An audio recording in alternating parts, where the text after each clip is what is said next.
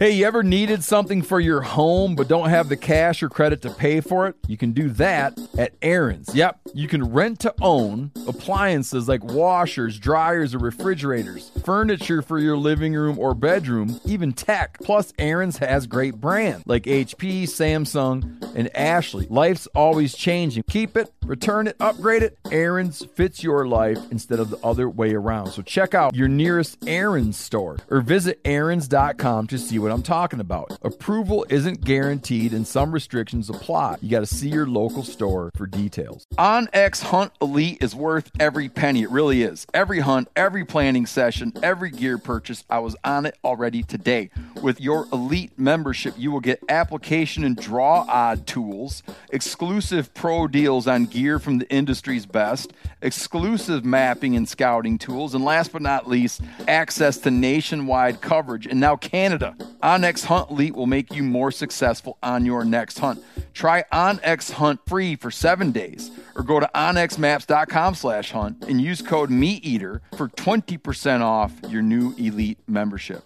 This episode is brought to you by Navy Federal Credit Union. At Navy Federal, it's been the mission to help the military community for over 90 years. And not just help them, but do everything to make sure they not only grow, but flourish. That's why Navy Federal Credit Union has all kinds of great savings and investment options like share certificates with sky high rates. So don't hesitate. Start growing your finances today with a variety of savings and investment options. Navy Federal Credit Union. Our members are the mission. Savings products insured by NCUA. Investment products are not insured, not obligations of Navy Federal and may lose value.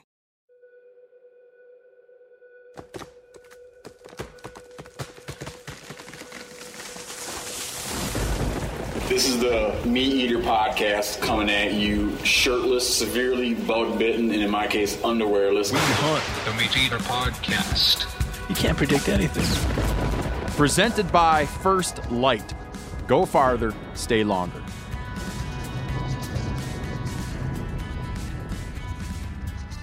You know we haven't talked about in forever. Janis, you do. This isn't even a. This is not an ad. This is just like you, you do a pitch for the guidebooks. I feel like there's like we haven't talked about the guidebooks in so long, and there's a lot of people that don't realize that we have a, a 700 page volume one, volume two complete guide to hunting, butchering, and cooking wild game. Mm-hmm. Everybody's asking for them, Yeah, well, but we should pitch them. uh, pretend like you're uh, doing Yeah. an ad. and that's like being put on the spot here on the Yeah, old just try to like podcast. try to wing an ad for it. um, new to hunting, veteran hunter, somewhere in between. Guaranteed, you'll find something to interesting to read in both volumes. Yeah, That was our it- aim. No, it's 700 pages long. Yeah, There's no way you know. There's no like. I don't care if you went and asked. uh Yeah, you could go ask Daniel Boone. He's gonna know, not gonna know all the shit in there because they didn't have tag draws back in Daniel Boone's day, and it explains that stuff.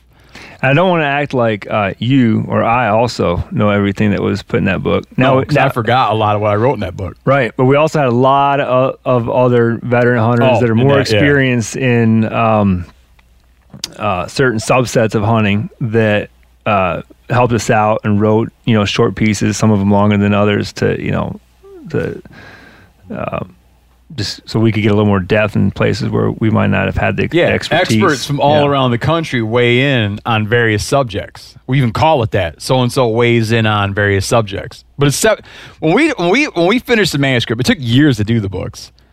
We finished it. I brought it to my publisher, and she's like, "Books aren't this. You can't do a book this big. Can't have a 700 page book." That's when we broke it into volume one and volume two. Volume one is big game. Volume two is small game. Everything from squirrels on up to cranes, and then you know, volume one covers all North America's big game animals. And it's got a bunch of cooking stuff, sausage making. I mean, the big ass books. You know those books. You're, I think you're, Cal, you're in the books. Did you write the books? Uh, yeah, I was asked to. I'm not sure exactly what you guys use. Oh, no, no, no. You're in it. Um, And your picture's in it a bunch of times. you guys should know though. Every time I recommend those, to you know, I I deal with a lot of a lot of beginners for sure, and and every time I recommend those, folks don't know they're out there, yeah. which is amazing, and they always follow up. It's a hundred percent rate. Like, thank you so much. This this is so helpful. Now that's an ad. You, Yanni needs to take something from Cal's Well, book that's on how to sell. testimonial. I'm that's listening. testimonial. You can I buy bought- them I on bought A- one. Amazon. You've seen them? I See, bought our one. guest here, who we haven't introduced yet, uh, Brad Brooks from the Wilderness Quite rude. Society. You read them. You actually bought one. I bought one for my brother. Yeah, thought he could learn how to hunt better. Did you look at it yourself? Of course, yeah. What was your first impression? Was it like, holy shit, there was a lot to digest. It's so dense, It's a dense book, but it was good. Uh, beautifully illustrated? Actually, you know what? There's a section on glassing that I thought was really useful for most folks, like how to pick apart a landscape. You know, most folks don't know how to glass properly. No, they don't. So, um, And most people don't recognize that it's a thing you need to learn. Yeah, you don't just like go out and like throw up your binoculars and start seeing like big stuff, you know, right away. Yeah, It's a but you're not like, oh, I need to learn. Like no one's Yeah. ever like, I need to learn how to find animals with my binoculars. You just think like, I'll just start doing it. I'll just see them. Yeah, but it was like a thing. You got. to It's like if it's like if you're gonna start. Like if I wanted to start making my own socks, right? I'd have to like go and look that shit up on YouTube. It's like you should approach glassing like a thing you're gonna learn. Totally. Yeah. There's like it's- it's an tips, acquired and tricks, and Yeah. you know. So did you buy this book for the brother that kills bigger stuff than you? Yeah, that did. one. Yeah. Well, uh, no, That's well, weird. You want him to get even just bigger stuff than you. you know, I figure he's he's uh he might stumble across a big animal every once in a while, but doesn't necessarily make him a better hunter. Yeah, no. so I figure, you know, if we're gonna keep hunting together, you need to learn a few things. And like he doesn't want to listen to me all the time, so I figure give him a book, have him read it, and then you know, then he can decide if he wants to acquire that information or internalize it. But Yeah, you just tell him, be like, I ghost wrote this book. These people that say I they need wrote this book did not write this book. I need to clarify Your because brother Callaghan Brad. just called me out right now. So this is my brother Curtis, my older brother. He has shot bigger stuff than me. Not I, I'm going to claim right now, not because he's a better hunter, but because he has more discipline in waiting for and passing up animals, Yeah. which is not a skill that I really have cared to acquire. So But that falls under being a better hunter. No. no, absolutely Oh, not. di- no. Absolutely Discipline, not. the Different discipline to wait. So you have to want to wait. Number one, right? Well, But yeah. if that, that- I wanna- mean, that's what makes a good No, it's hunter. not, it's not what makes a good hunter. the you say what mental makes a good hunter is passing up animals. Oh, oh, oh, oh, oh. Yeah. I thought you just meant like as in just the patience just to wait and hunt a whole day. No, they got like, no, you got You're nine days to passing hunt. On small, He'll eat his small tag. deer. He'll eat his Gotcha, tag gotcha, year gotcha, You got nine gotcha. days to hunt. You're like, hey, there's a nice bull. I'm gonna shoot that bull. Yeah. And your buddy's like, not me, man. I'm waiting for a giant. Yep. Yeah, And then he risks, you know, empty freezer syndrome. I misunderstood. Yeah. Um, Cal, what uh, we're, we're gonna get to Brad. Brad, Brad, he's gonna. We'll get to him. We're gonna cover him thorough. But uh, Cal, what's your story lately? Oh, Do you still a- have the unusual job title? I do. I have this extremely unusual job title: the director of conservation and public relations at First Lite. so, Uh, no- so like, uh, is there a lot? Are there a lot of apparel companies that have that role? I do not think so. I, I certain certainly haven't run into anybody. I, as far as I know, that's a very unique title. I think there's But a lot how- of people doing what I do. Yeah, but not with the name. Yeah. Well, how, and you're like, let's. You, I know you work more in this. But let's just let's just say, oh, it doesn't matter how many hours a week you work. How, like, what percentage of your time is spent on those issues? Oh man, at, at this point, you know, we're so face forward on um, a lot of conservation issues, but you know, mainly uh, the public lands uh, situation that's going on right now. That it, it it's a huge part of my job um, because it it also falls into uh, PR when I'm talking to lots of different writers and uh, and into our marketing side of things because we use it throughout our digital marketing and and we're pushing the message. You know, I think that's one of the biggest values we uh, we have for these conservation groups out there is we can use our platform to make sure people are at least aware of these issues. So, what I'm getting at though is, in your work week, are you only fo- like you're you're paid by First Lite, and and the most of your work is directed towards conservation issues. Uh, certain times of the year, yes. So, oh, I see. Yeah. So stuff comes up. Yep, stuff comes up. Um, you know, it, there, there's very few people out there doing what we do, so it is, uh, it, you know, it's valuable for, um, you know, writers that have written about the same stuff over and over again to look at things from a different angle, because you know, really in the hunting community, it, it's always been very taboo to take a stance on anything. Yeah, because you're always you're afraid you're going to piss someone off. Right. Yeah, and it's Yeah. everybody uses like the, you know, it's a small pie, can't can't afford to cut anybody else or you know offend anybody or push anybody out of it because the industry's not that big, but it's just really not the case. And and like you've said in the past, man, you got to if you don't stand for anything, what do you stand for, right? Yeah, Or there's a you say it a little I think you're better. thinking of a country, a country and western musician. You got to stand for something, or you'll fall for anything. Who is That's that? a good It was a one. top ten country song at one point in time. When I was washing that Brooks dishes and at, Dunn? yeah, no, I was washing dishes at Steiner's Point, Twin Lake, Michigan, and it was a song on the radio. Yeah, I used to wash dishes on sometimes on weekends. Yeah, I, I was in the dish pit quite a bit myself. Oh, Yanni, God, you, you get so greasy. The lower part of your t-shirt just gets ruined washing dishes Yeah. in a bar, man. The, I was in the bar and grill part of the bar, or like the it was like a kid. It's like the kind of place where people go on a Friday night to get prime rib, yeah, like that kind of place with a big boiled potato wrapped in, or like a baked potato wrapped in uh, aluminum foil. yeah. That kind of joint. Yeah, that was my first job outside of working for my dad. Um, it was a place called Mi Ranchito, and they did not have like a uh, like a Hobart with the drop down door that just runs uh, like a minute cycle. no. It was three bins. Dishwashers today, they don't even know what a three bin sink is. I don't think. And, uh, dishwashers today are that pants. sucked. Dishwashers today. Let me tell you about dishwashers today. Yeah, three bins. That that was my whole deal. And Yeah, like just be the- like the dip like super greasy from like the neck up, but just kind of soaked from the neck down, and in inexplicably dirty feeling by the time you went Yeah. home. Yeah, My first job was running a Hobart. When I was 13, I was it wasn't even legal for me to have a job. And I remember I was 13 because my brother Danny, who's two years older than me, wasn't even able to drive yet, and we would both ride on his Honda moped on a spree to go to camp, a summer camp. My my area where I grew up was full of summer camps. It was like very like rural and cabiny back then. And one of the summer camps was Camp Pendaluan. And we'd go down there on his moped and we had to be there at 6 a.m. to do bre- breakfast. We'd do breakfast, lunch, just washing dishes with a machine. And the we were younger than the damn campers. Because band camps had come in and the kids were older than we were. We'd mix Kool Aid in a garbage can and stir it with a canoe paddle. that was one of our responsibilities at Pendaluan. Um, oh man, glad I- I'm not, doing, glad I'm not doing that shit anymore, man. but man, it, oh man, a little bit of like actual work goes a long way in Teaches you life, humility, man. big time. Teaches you humility. I was a janitor as my first job. I didn't wash dishes. Good. I was like at a water park. I used to get paid for hours to scrub gum, scrape gum off the sidewalk. You're out there with like some chemical, like scraping Those gum, little like, gum all stains? day. Like those- they yeah, turn you know, it was like somebody's Yeah. been stepped on and like you know Yeah. worked into the the concrete. Makes you rethink well. when you see someone spit their gum out on a sidewalk. Probably. Oh, I don't do it. Yeah, I won't do it. Still to this day, You'd rather Absolutely just- not. You'll just eat it rather than spit it Uh, out. absolutely. Was this an incentive type of janitorial position, like per piece of gum you could find? No, it was it was our the perk. The biggest perk of the job was there was like a Pizza Hut in the joint in this water park, and uh, what state was this in? Is Idaho. Yeah. So you know it's a top quality water park just outside of Boise, Uh-huh. and uh, you got to uh, at the end of the day they were going to throw the pizza away, and so they would give it out to all of us employees. So So you ended the day with a little pizza. yeah, that lasted like a week.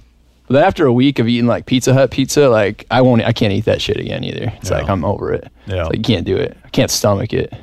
I imagine not. So- I imagine it burns you. I the most interesting job I had as a youngster was peeling logs for log homes. So you had a draw knife. Oh, you did it old school. Yeah, because here's the thing. I think they still do it like that. You, yeah, and even with like if it depends what if you cut when they cut the trees, if you cut the trees in, in the fall, right, and the Yeah. trees freeze in the winter, when the spring thaw comes, the bark falls off. But by then that tree is hard. So there's no bark on it and the outside is hard. But you still had to draw knife the whole damn tree because they want that look, Yeah. the hand peeled Yeah. look. So you'd think like, oh, it'll be easier now because there's no bark on it. It, it took you, it was it paid 35 cents a foot. So you'd get a tree be like 42 feet long, 35 cents a foot to strip the bark off with a draw knife. And if and when you were peeling, if you were peeling in the spring and it was like old trees that the bark had come off, it was way less money. And it was really hard to get the your stroke. It was hard to get your cut to look nice and smooth. Your cut would have this kind of jagged, torn look. Mm-hmm. And then Ed Thompson, who I work for, wouldn't like them like that. So the thing to do is just peel fresh. But then you get to the butt end of those things, man. That bark's like three inches thick. Yeah. And and you could a good peeler could peel enough to be able to afford leather gloves. Because if you were like a shit peeler, you'd lose money buying leather gloves. you, I mean, the gloves just don't. They take heat shrink tubing. It was just like Ed Thompson to make his own draw knives. He'd take three quarter inch rebar, bend it like in a big U, and then put heat shrink tubing on the handles, and then weld the blade on there. And he'd sharpen them for you free of charge.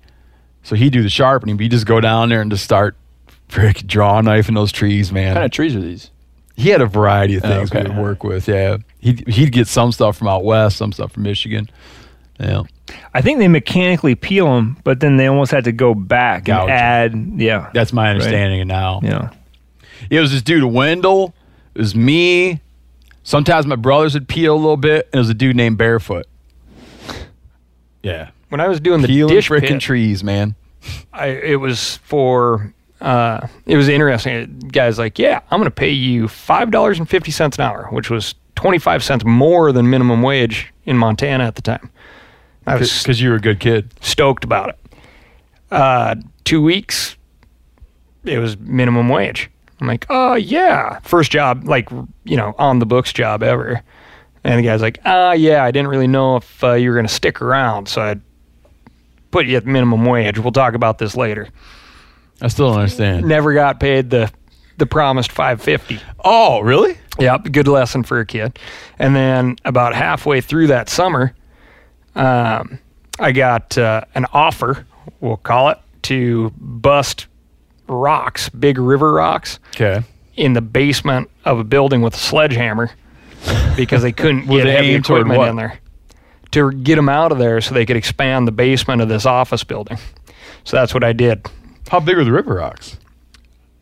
Huge. You Like, swung a hammer all day. It's for, like- glacial, glacial Lake Missoula, big aquifer boulders. Like you can't pick them up and carry them. No, Really? yeah, That's interesting. How'd that pay? Uh, eight bucks an hour, and I was just like, "Woo! Eight bucks an hour. Give me that hammer." Here yeah, I'll go. start wailing on a rock. Yep. when I was washing dishes at Steiner's Point, um, I remember the owner was a lady named Gretchen, and Steiner was her dog. But what I was trying to do in the daytime then is I was trying to commercially trap snapping turtles, which is a hard business to make money in. Because I'd get a buck a pound for turtle meat. Turtle, I could have the lower shell on the turtle. So you'd like you'd skin the whole turtle, leaving everything connected to the lower shell. So guts, head, feet, upper shell gone, buck a pound. Very hard to make money. I don't think you do that in Michigan anymore. At the time, you could.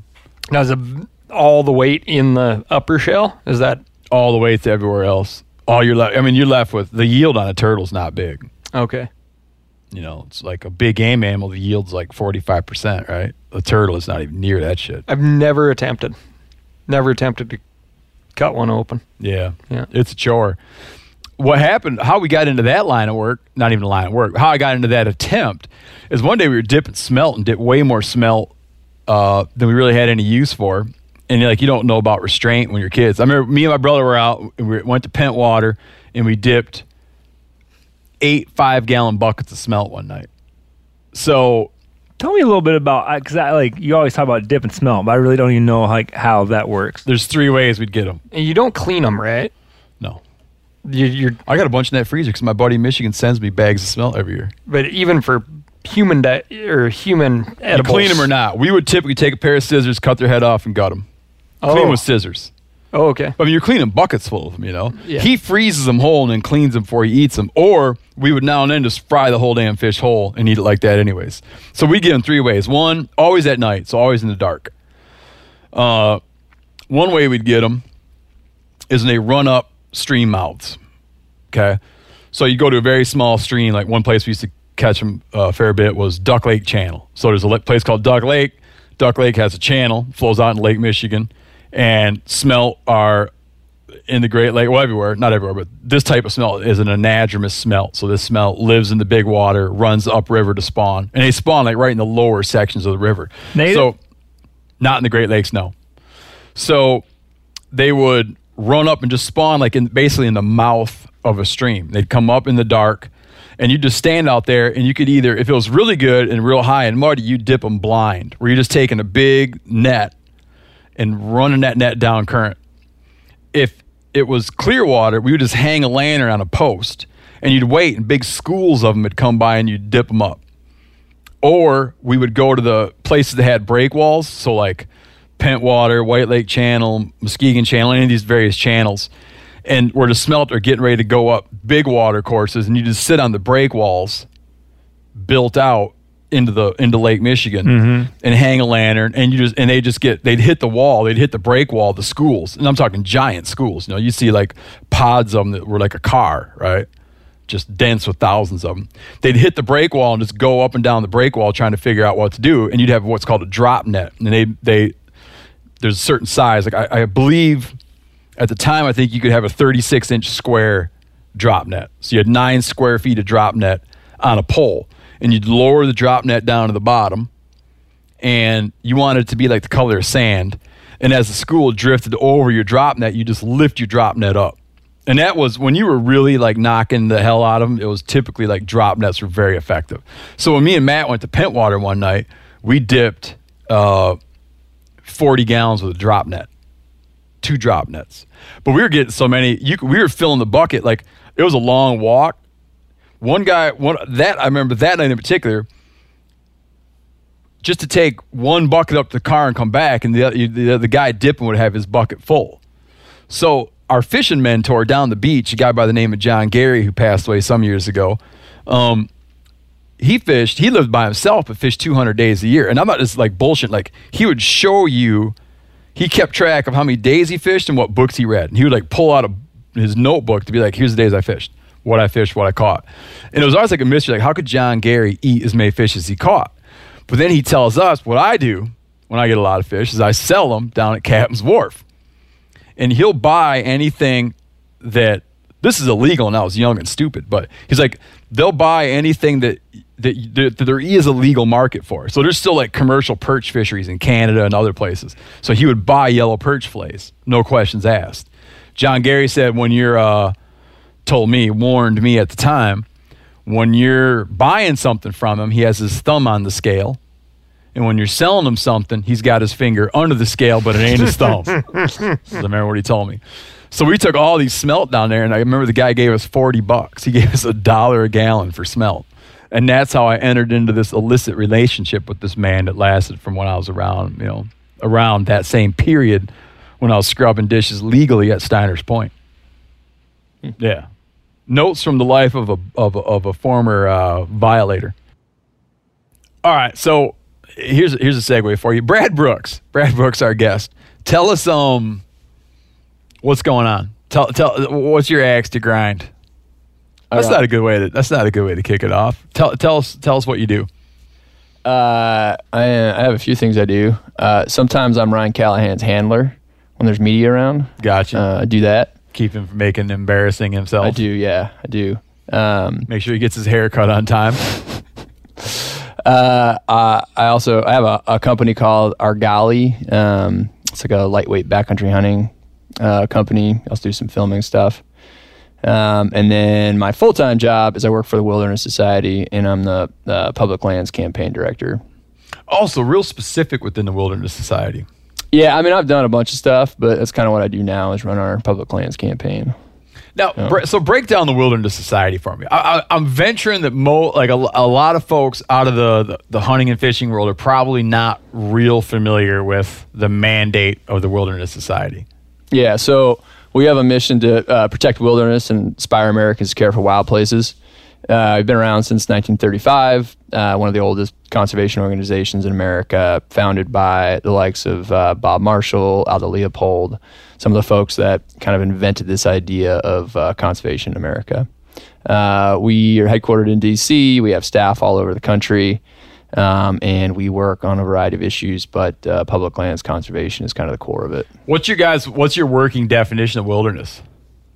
Dude, that's that's that's a really uh, tough question to answer. Uh, there's like capital W wilderness, congressionally like- designated yeah, wilderness. like- that's very Federally recognized Yeah. wilderness. federally recognized wilderness. There's a law and a definition, right? Uh, I think that is a very small subset of what we consider to be wilderness. That what we call small W wilderness is really kind of in the eye of the beholder. Um, so for some people, like a park in a city is their idea of wilderness. That's that's a stretch. But sure. Uh, really? Sure. But for some people, that's that is their wilderness experience, like the Central no, Park. because right? they they wouldn't be like, "Hey, I'm going into the wilderness," and then walk into the park. I don't know, man. I don't know. You'd be surprised. right. Uh, some, I'll take- you know, I'll take like your word Don't for call it wilderness, call it like the wilds. the wilds. Going for a walk in the woods, I think would be fair to say. But this is where it gets and really. someone This might is really point gets out, and be like, "That's not the woods, dude. That's a park." Comfort zone though. Yeah. Okay. Well, let me ask you this then. Okay, let's talk. Let's get into this because like my idea of like a wilderness experience is being dropped off in like the Frank, Sure. or the Frank Church, or some wild place. Like, I, I just I don't really like to see other people when I'm in the wilderness, but that is a very unique perspective of the amount of people, the, the types of people that use wilderness. If you go to like the Red Rocks, uh, NCA outside of Vegas, Red Rocks, the uh, Rainbow Canyon Wilderness, Yeah. it is just like you'd think you were in a theme park. There's so many people like hiking up and down the trail, and I mean it's just like a never-ending stream of Yeah, it's people. like driving through Yellowstone National Park. It is, and like people got speakers, they're listening to music. It's like, uh, but it's wilderness, uh, to that designated wilderness. And for some people, they might go like 100 yards into that area, sit down, kind of look at the mountains, and be like, "I love being in the wilderness. Like this is just so much fun." Yeah. and that's their wilderness experience. So that's why I say it is kind of in the eye of the beholder. Like that is not what I would consider to be a wilderness experience, but that's you know But, are, but is thing. is the organization? Are you guys involved in all 50 states? No, uh, most of them. Uh, certainly all the western states. Pretty much states where there's public land. So Gotcha. a heavy presence in Alaska, uh, all over the west, and then on the east coast, uh, uh, Maine, uh, North Carolina, South Carolina. What about. Michigan? All those beautiful national forests. We do do some work in Michigan. You? Yeah, Sleeping Bear Dunes. Oh yeah. Yeah, you familiar with that? Yeah, yeah we worked I on that. right south of there, man. Really? Yeah. Okay. Um, there's a wilderness bill uh, that got designated there. What was that? Not too long ago. Mm-hmm. Yeah, can't remember the year. Um, so yeah, so we work on uh, we work pretty much anywhere there's public land, um, and you know it's not just I know wilderness is in our name, but we work on public lands issues sort of writ large. So it's not just we're not myopically focused on we just designate wilderness. It's like it's very it, it's much broader than that. In fact, wilderness campaigns, you know, I've worked on a number of them over the years, but that's a very small part of what we do.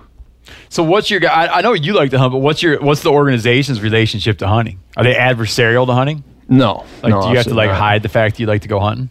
No, not at all. No, No. Uh, it's a fair question. I get it a lot actually. Um, you know, I was fortunate when I first started with Wilderness Society. Uh, I, I got hooked up with them out of college. I went and worked. I was on a, I was on a fish biology crew up in the Sawtooth. I lived in the Sawtooth. You, you were born in Idaho. uh, uh, no, I actually wasn't, but I moved to Idaho shortly after I was born. Oh, okay. Um, like as a little kid, you got Yeah, I yeah, see, yeah. I see. So, uh, but I lived in the Sawtooth and the White Clouds for a summer, uh, trap or uh, shocking bull trout, looking for new populations of bull trout. Did you find any? Uh, I did, yeah, yeah, Yeah. Sworn to secrecy. I can't tell you where they're at, but found some big ones. Like you found a population of bull trout that wasn't like on the map. Several, yeah. Really? Oh yeah. We would go place these uh, temperature. Uh, God, what the hell are they called? Little temperature sensors. We go zip time to like rocks and brush and little creeks, and then we would go back if the temperature, the water temperature is a certain, uh, in a certain within a certain range. The biologist would send us back to go shock it because they knew that bu- bull trout only exist. They like to spawn in a certain temperature range. Um, so then we'd go, we'd hike. I mean, I would hike a car battery and like two pairs of like rubber boots, like deep into the wilderness. Um, it was some of the most miserable work. I mean, I, I've done everything from picking up, you know, dog excrement for a living as a young kid, to Scraping scraping, bubble- scraping, scraping bubble gum. And I'll tell you what, man, when the mosquitoes and the horseflies were like really bad and the ticks were really bad, and you're like just trudging through brush all day off trail, some of that thick stuff, it was it was kind of miserable um, at some point in time. It, it sounded like a dream job. When I got the job, I was like, oh man, I'm in heaven. I get to like hike every day and like shock fish. But then like reality of it was like, this is work. I want to interject on two points. Yeah. I think I might have talked about both these, but I was in the Philippines and I saw a subsistence fisherman who had homemade shocking fish shocking rigs, where they had car batteries. They Hmm. Yeah. made a backpack out of uh, detergent bottles. So they they take a big, huge detergent bottle and cut the top off, put a car battery in there, and the shoulder straps were made out of rope, and they had wands, and they would go out on the rocks in the river, and just run those wands under the rocks, and another guy would be on a rock downstream with a net, and they'd shock up little shrimp and Whatever. crabs and stuff, yeah, Yeah. and then cook them up. The Yeah. second story is like, I feel like this is sort of a a, a, story about a, a divinity, where my brother was shocking fish in the state of Pennsylvania when he was, I think he's, he might have been in graduate school or doing small jobs on ahead of going to graduate school for ecology. He was shocking fish. Was walking back from doing a sample on a stream, and a bolt of lightning came out of the heavens and struck the ground next to him, and the electricity went up into the sack of fish and shocked his arm. Now that isn't like big man saying, "Hey, taste your own medicine, buddy." Just so you know. Just so you know. Well, the challenge- I'm the cha- watching.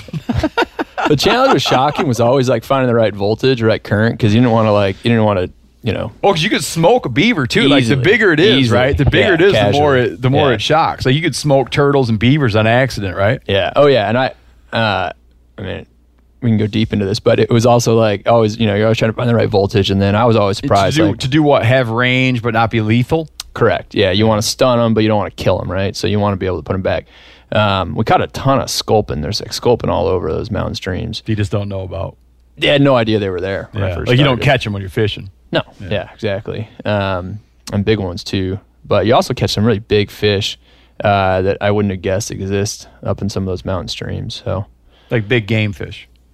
Uh, I mean, for like uh, cutthroat, yeah. I mean, big cutthroats. For you know, you catch a, you have a little stream that's only like that wide, and you pull out 14 inch cutthroats. And you're like, and where's that? Where's that dude when I'm fishing? yeah, I know, right? Exactly, because I'm like catching these little guys.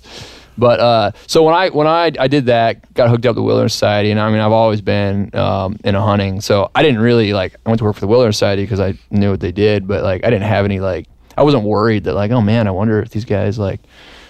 Or, you know, are pro hunting. I knew they were pro hunting, um, but I didn't really have any like. Yeah, because it was- Bob Marshall and Aldo Leopold were. yeah. Maybe I was just naive. I didn't realize there were folks that kind of had that opinion of the wilderness society that maybe were were not uh, a group that's supportive of hunting. But uh, Where did the where did that sense come from? from me, No, no, no. If people have it, where do they get it?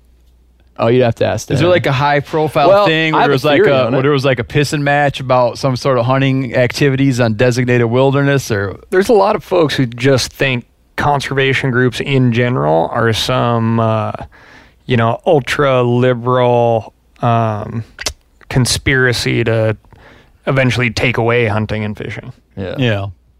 Like that dude that wrote to us suggesting that the Clintons put wolves into Yellowstone as a way to disarm America because the wolves would eat all the game and then no one would have a reason to buy a gun anymore. And it was a gun control measure. It's called the long con. The long game. Uh, yeah, I, I mean, I don't know. There's a lot of there's probably a lot of reasons. I think Ryan's right. I think that like just folks just generally, it's like you work on conservation, you're just kind of suspect in general. Um, Yeah, but it is possible. Like it, it is true that some organizations, okay, that, that maybe they'll, maybe they even, you know, you know, we always had Janis and I had this ongoing discussion about who gets to own the term environmentalist, right? So we have this. So for a long time we had like we have like conservationists, like conservation, and that has a connotation or that has a, you know, it sort of rings in a certain way in people's minds, and it's a term that for many, many, many years. Uh, was you know a, a term of sort of describing a type of environmentalism um, owned by hunters and fishermen. Okay, now you see that like groups that were traditionally might have identified as environmental groups start to use the term conservation because conservation has a more positive connotation in the Amer- in the popular American mind. People hear the word environmentalist and they think radical.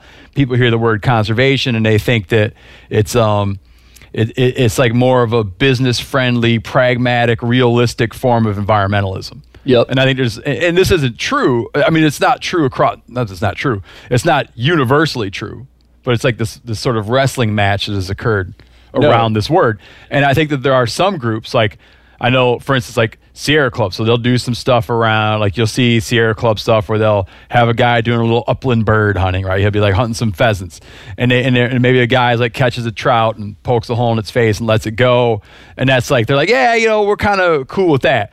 But you're not going to go on their website and find some dude doing a grip and grin with a dead bull, his tongue hanging out of his mouth. It's just they're just not going to go near it, right? Because Yeah. they want to sort of they want to kind of like not alienate what they would call the hook and bullet crowd, but they don't really want to embrace it either. And then when an issue comes up, um, you'll often find that they're on, you know, you'll often find that they're maybe a little bit adversarial to state management of wildlife, and they generally tend to side with a hands-off federalist approach toward wildlife management. And so you'd say to a Sierra Club guy like, "Hey, are you guys anti-hunting?" Of course not. We just had a guy holding a trout on our website. But when you look at the mean you know the the average of activities that they've centered themselves around, they haven't generally been friendly toward. Yeah, no, Consumptive users. Sure, I, and I have a real, I have a, a strong, I have a theory as well on this whole like environmental versus conservation Lay it on. term. Like, how do you self-describe? Somebody asks you, "Hey, Steve, conservationist, environmentalist, Radical conservationist. radical conservationist?" yeah, that's a good one. I hadn't thought about that one. I hadn't thought about option C. uh, you know, if you say, I mean, the term the the term environmental environmentalist has been is a sort of a catch-all phrase for folks that are in the animal rights camp to folks that are in the sort of the the more left flank of the environmental world. So Yeah. so like I can't tell you how much I cringe when like I see like you know animal rights group A is doing X, Y, and Z. You know, or they don't say animal rights. They say the media is like an environmental group. You know, is you know doing X, Y, and Z. And I'm like, they're not an environmental organization. They're an animal rights organization. Yeah, I they're call it what focused they on like individual animals. That's exactly what they do. That's all they really are Yeah, focused on. they're clueless about habitat, clueless about long term. They're like, Yep. indivi- if it's a little bear and he has a name like Petals, they're like, that's who I'm. That's what I'm looking out for. Is that Yeah. bear right there who's got a life expectancy of about three years? Yeah. And you know, I you also remember like Wilderness Society, like our constituency, our members, like we have a wide array, array, array of members, right? So like it's not um, you know, like while a sportsman's organization might be like, we only like we represent like this one segment of the populations. Like Yeah. our our constituency, it's like everybody from hikers, horseback riders, you know, hunter, fishermen, like mountain bikers, runners. And so we try and be like um not try to be too offensive in our messaging to like uh, and we're cognizant of like how we present what we do to everybody. Um, so yeah, you're probably not going to see a grip and grunt on our homepage. Um, it just has nothing to do with what you're talking about. yeah, and it's not. Um, Like you're not gonna see a grip and grin on a vacuum cleaner webpage either because it's like it's just not it's like it's not related to the message. now that that said, we have used. I have. I there have been grip and of me in our media work. Is that Uh, right? Oh yeah, absolutely. Yeah. Um, on various campaigns. In fact, one. Uh, one picture, it's like I didn't realize, but my hands were just like I just got done. It was like a mule deer photo. It's like me, just like blood, kind of just smattered about, and like hands bloody, and I've got like hands on the horns, and that ended up in some of our our uh, communications materials uh, for a while on a campaign. And there's no big blowback. No, I mean I don't see all the mail, so I don't. Yeah, yeah. As far as nobody told me if there was, you know. So Can I can I ask you about one issue that has nothing to do with hunting, just to get a sense Yeah. of, of sort of how you guys look at stuff? Are you familiar with uh, this push that people think that you should be? Well, let me bring the listeners up to speed, and then I'll ask the question. Uh, the way, so so du- wilderness with a capital W, like federally designated wilderness areas. Um, you're not allowed to use mechanized equipment, and you're not allowed to use wheeled conveyances on the land. So you can hike and use livestock. This is generally true. Like very difficult. You know, you can't land helicopters, land airplanes, uh, ride bikes, pull wagons, anything with the wheels, anything with a motor. But I know that like mountain bikers are all fired up about that they can't go ripping around on their mountain bikes through wilderness. Yeah. Tell me, you guys, where, where's your guys' stance on that? oh, I got a strong opinion on that one, Steve. Uh, I used to race mountain bikes. Uh, So still, this is coming from a mountain biker. I don't. Yeah, I mean, I, I, I self-identify as like a recreational mountain biker now for sure. Yeah. Um, and uh, yeah, I mean, we're strongly opposed to it. I That's mean, good. Yeah. I mean, Like guys going 25 miles an hour Yeah. along trails. You're not wa- like their thing is like, oh, we enjoy the area. It's just like just enjoy it somewhere else. Yeah. I, There's plenty of places to go real fast on wheeled conveyances. Yeah, I, I do not feel like uh, I need to, as a mountain biker, I don't feel like I need to be able to take my mountain bike anywhere.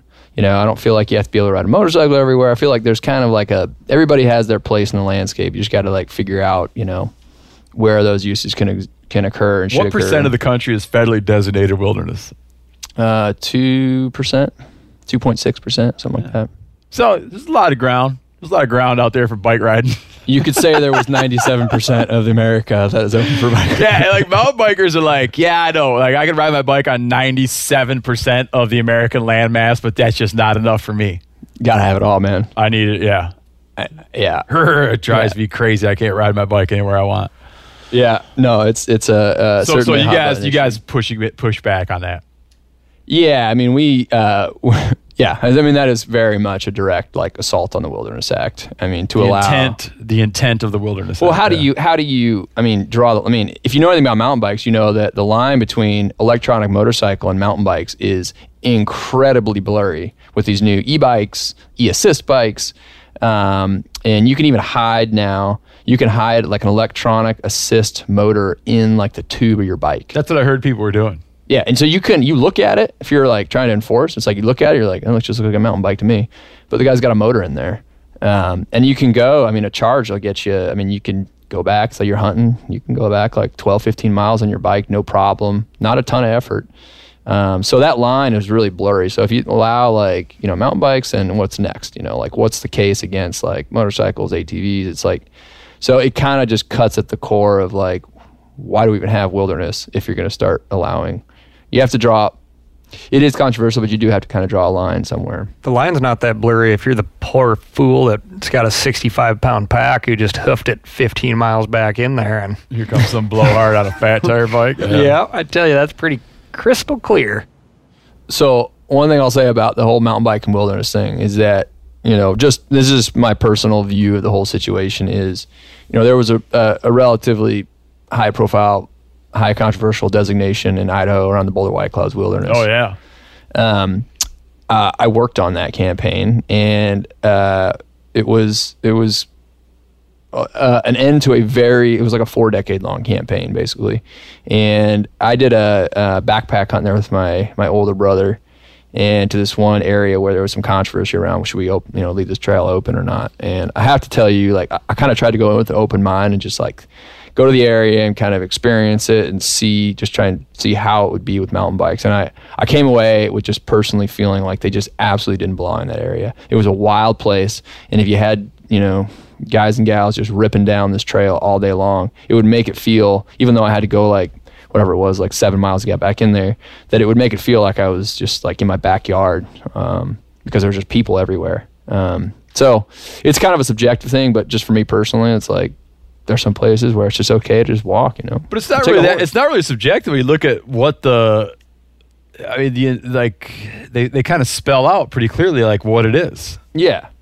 Oh yeah, there's no room in the Wilderness Act for him, but they were talking yeah. about drawing the boundaries, kind of. Oh, the. I'm, Yeah. I'm sorry. Like in that case, yeah. How are you going to draw it? Yeah, I mean the the argument here is is we want people to appreciate these places, and if your preferred means of access is via mountain bike, you aren't going to go in and and uh, uh, uh, see these areas and therefore appreciate them and want to want them to be around long term is uh, kind of the flip side of the argument. And all these lands are managed for everybody. Um, lots of different user groups out there. It's got to be space for everyone.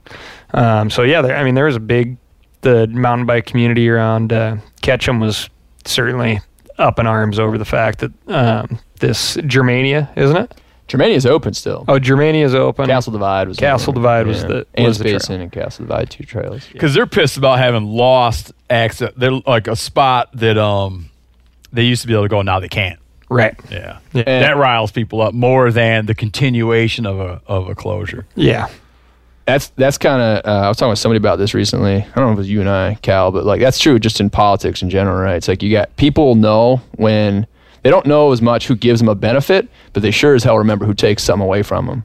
So you take something away from somebody, they're going to remember you. Yeah, yeah, Politicians know that, right? So it's like same thing. It's like you, I don't know who gave me that mountain bike trail, but like you take it away, like I'm going to remember who you are. So Hey, real quick before we get back into what uh, what remind me like what's the hike you guys do? oh, the death hike. Yeah, tell me the death hike. Yeah. Uh, you come this year? No, I I don't think I am. Not not because I'm not because I'm chicken. I just don't think I am because I've just Yeah, various yeah. obligations. Yeah, yeah. Uh, I, it's I remember not when my we thing. talked about it. I wasn't. It didn't line up with what I had going on. Now, uh, this is something that Ryan really wants to try and do this year too, right? I was gonna say it, I'm busy. Ryan doesn't believe in the. Ryan's like, "What are you? You're going hiking just to go hike?" No. So Uh, spell what's the walk it's again not though? my. It's not my thing. It's my my buddy Steve uh, puts it on. It's called the Death Hike, and uh, it's essentially like uh, um, last year we got dropped off in Chamberlain Basin in the Frank, and it was like a The forty Frank Church, will, Frank, Church, Wilderness. Yeah. we call it the Frank. Yeah, yeah. Uh, and we got dropped in Chamberlain Basin, which is kind of in the middle of the Frank Church, and then hiked out. It's like 40 Dropped off via airplane. There's like a landing strip in there. There's 18 airstrips in the Frank Church that were grandfathered into that wilderness area. Um, really, 18 in the Frank Church. or seven, 17 or 18. Yeah. Yep. God, that place is huge. It's massive. Um, yeah, it's well, you need especially if you combine the Selway and the Frank together. it's- It's like the in the lower 48. It's the biggest contiguous wilderness in the lower 48. So But I feel like two places claim that. who's it? What's the other one? The um, Bob Marshall scapegoat, all that. Oh, they're wrong. Yeah. North Fork Flathead. Is it contiguous? I've never heard that. The the It's not. uh, Spotted Bear Bob Scapegoat Bob Marshall Wilderness Complex is contiguous. Um, Hmm. 2.2 million acres. total. Yes. Yeah, I, I'm pretty sure that's quite a bit smaller. Than that. Clash of the contiguous wilderness areas. We're gonna hash this out later, Ryan. Let's all meet up in our respective wilderness areas. you bring your stats, I'll bring my stats. All right, so anyways, All right, so big ass, big ass so you, you fly in, we got flown in, and it was like the whole point of it is that you just hike out, you know, it's kind of as as uh, quick as you can. So you just go light, you know, bring like a pack, no tents, a sleeping bag. And this last year uh, got pretty uh, got pretty western because you know first we walked like I don't know like 26 miles for and which isn't too bad. We got a light pack. And then we camped uh, on this peak, and then the next day we had to drop into the South Fork of the Salmon River corridor and then climb back out. Um, well, it's 6,000, 6,500 vertical down to the South Fork of the Salmon and 65 back up. Um, and if you've never dropped that much and then climbed back out that much, like uh, it's a lot. And so as you're going down, it starts getting hotter and hotter and hotter. The rattlesnakes are coming out. So by the time we get down to the South Fork of the Salmon, we're probably 38 miles in, um, a few hours of sleep, and you know everybody brought just real minimal food. And then a couple guys um, kind of out. Uh, let's see, they they thought they were tougher than they were. I think is the uh, easy way to say it. Um, that's a hard hike if you're coming, especially if you're not used to elevation, right? Yeah. And guys are starting to fall apart at this point in time. You got blisters, real bad. Guys' feet are just getting torn up. Those guys are going down first. Um, and then you've got uh, heat exhaustion is getting real serious in a few guys too. Guys are puking, couldn't hold down water, and we still have to climb up out of the canyon. Um, and there really there was two options at that point. Like one guy, you can go down and take a jet boat out, or climb back out. And three of us, realizing how kind of the general feeling in the group, were like, well, the trucks are at the top of this next mountain, so we're go, we'll go hike to the top and then we'll drive down this ridge and we send everybody else down to this, this other spot, which was like shorter distance and not as much climbing. And uh, it ended up, I think it ended up being 46 or 47 miles. Uh, got out right about dark, and uh, it, it was and how many hours did it take you guys to go 47 miles? uh, let's see, I can't remember. It was like we got dropped off around like midday, hiked all the way till dark, and then got up early the next day and got out at dark. So what is that, like 36 hours, something like Yeah. that? Uh, so it's not an incredibly fast pace. Like a good ultra runner could do that, no problem. But um, I think just with a heat, distance, elevation, uh, everything kind of got to a lot of people. The, the real the real pisser was though, as we were climbing up out of South Fork Salmon corridor. Uh, we started getting into like nine bark brush country, so brushy under undergrowth and like it was a burn, so there's like logs down. Oh, that's the other part of the story is like there wasn't really a trail for the last like half the trip, so you're just like crawling over deadfall for like half that mileage, Yeah. which is not fun. And then the snakes, the rattlesnakes started showing up. So I started like almost stepping on rattlesnakes in that nine bark brush and down timber. And I'm not a fan of snakes. And so like that was when I that was not a fun situation for me. Um, almost stepped on two rattlesnakes. Came real close to them. It's a nice little hike. Nice little hike, and uh, I think a few guys found religion that night. I'm serious. There were some guys that were like, Come out worshiping the snake gods. dude, they were happy to be alive. Like one guy, I thought for sure was gonna have to go. I thought he might have to get medevaced out. Like he was. How many people started the hike? Uh, there were 13 of us last year. How many year. people finished it just ready to rock? Or how many people finished? Uh, four of I think four of us finished it that weren't puking. Four or five of us that weren't puking or kind of like really struggling. Yeah. So, Um, so- uh, I just wanted to check on that real quick. that's Yeah, we're doing it again this year. Different hike. Though. Different hike though. Yeah, yeah. I might, come, I might come do that sometime. That sounds fun. So I- the boys in wa- Arizona do the rim to rim to rim. You mm-hmm. you heard of that one? No, that sounds pretty. Grand interesting. Canyon, all the way down to the bottom, up to the side, turn around, come back, and do it again. They probably look at our hike to be like, "That's cute. We do that for a warm up." Theirs, I think, ends up being 47 miles, and the goal is to do it sub 24. Oh, that's that's yeah, that's some coyote stuff right there. I mean, I felt like we could. I, what I would like to do is just like keep going. But it's a nice all trail night. the whole way. I mean, like, Oh, yeah. super Like, wide. That makes a big yeah. difference. yeah. that's Yeah, a world of it's difference. like when you don't when you're not when you have to concentrate on where Yeah. each foot's going. That doesn't It's make it different. easy. It's a heck of a hike. No, no, no. I'm not saying it's easy. But I'm saying when you don't have to be like, where am I going to put my foot? Where am I going to put my foot? Where am I going to put my foot? Every time you take a step, it's a lot different. and when Oh my you're craw- gosh. crawling on like you know like deadfall like stacked on each other, you know. In fact, I saw a monster bull right about the time I started seeing those snakes, and uh, I knew exactly. I was like, "This is a good looking area for elk." Started seeing a lot of elk signs. Saw a huge bull, and this is like what is this July? And I was like, "I don't care. I'll never come back here in my life. I'll never come back here. It's like not worth it. Too many snakes." So we covered uh we covered you guys and bikes, Yeah. which wasn't what we're going to talk about. Now talk about your guys. Here's the main thing I want to talk about. Um, is is your findings and your work around the the the the, the, the federal land transfer debate, which is this ongoing thing that comes up often on this digital radio program and comes up often in American society it, it- you know, it comes up and then goes away and takes a decade off and it comes back again. And right now we're kind of in the worst of it that we've seen, I think, in the in the modern era. Um, hey, everybody, I'm talking here about Montana Knife Company from our very own state of Montana. This company was founded by one of the most experienced master bladesmiths in the world, Josh Smith, who, over recent months, I've become friends with. And my God, have I learned a lot about knives from this guy. Just a phenomenal hometown company that makes world renowned knives. Josh has been making knives for 30 years. You get one of these knives up and open it, it is sharp like something that came from outer space. And here's the deal they make knives that can be sharpened. You can work on these knives. If you don't want to work on them, you send it to them and they'll work on it. They'll get it sharp phenomenal hunting knives. If you want to see them in action, we just did, uh, me and uh, John Hayes, the taxidermist, just did a video about how to properly skin a black bear. Um, watch that video, and in that video, you'll see Montana Knife Company knives in action.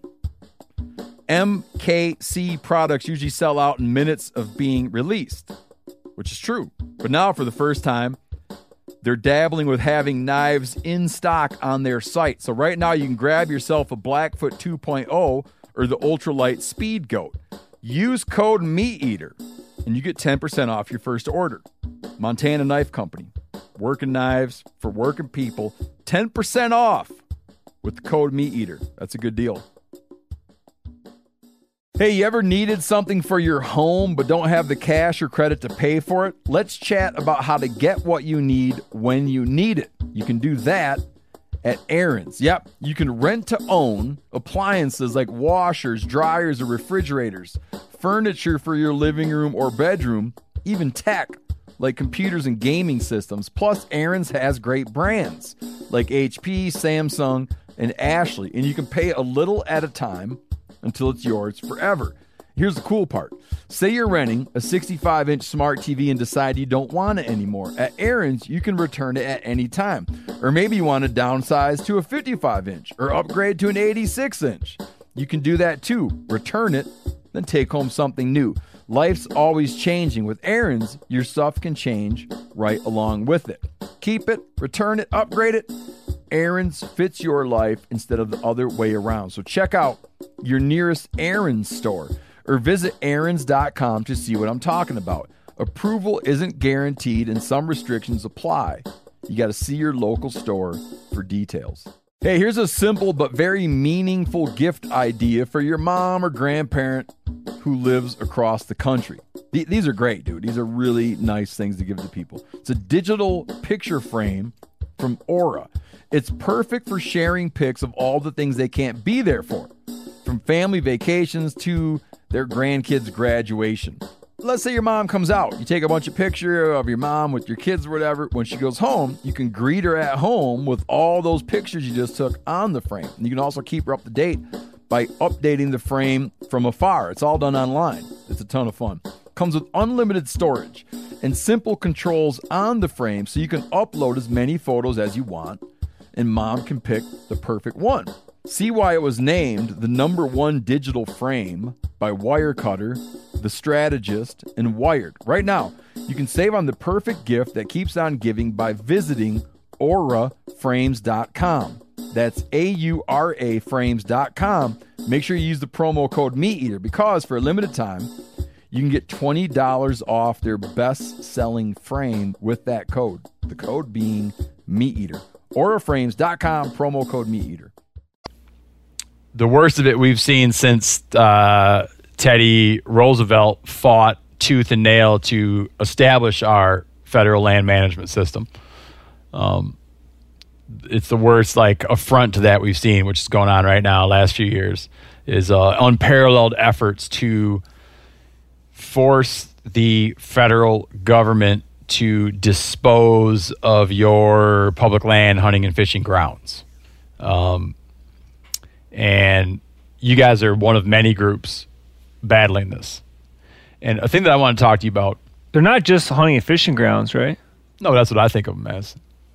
Yeah, Sure, but it's, whatever. it's important. Bird watching grounds. I don't Yeah. know. Fill in your favorite thing. That's just how I view it. Whatever floats your boat. Outdoor I'm, recreation. I'm talking mainly the I'm talking mainly the kind of Joe blows that that are listening to us. But yeah, federal public federally managed public. Well, just in case there's someone else that's like in the All background. right. So if there's someone else who has no ability to like imagine uh, thinking broad strokes, yes, Yanni, rattle off a list of activities that one might participate in on federally managed public lands.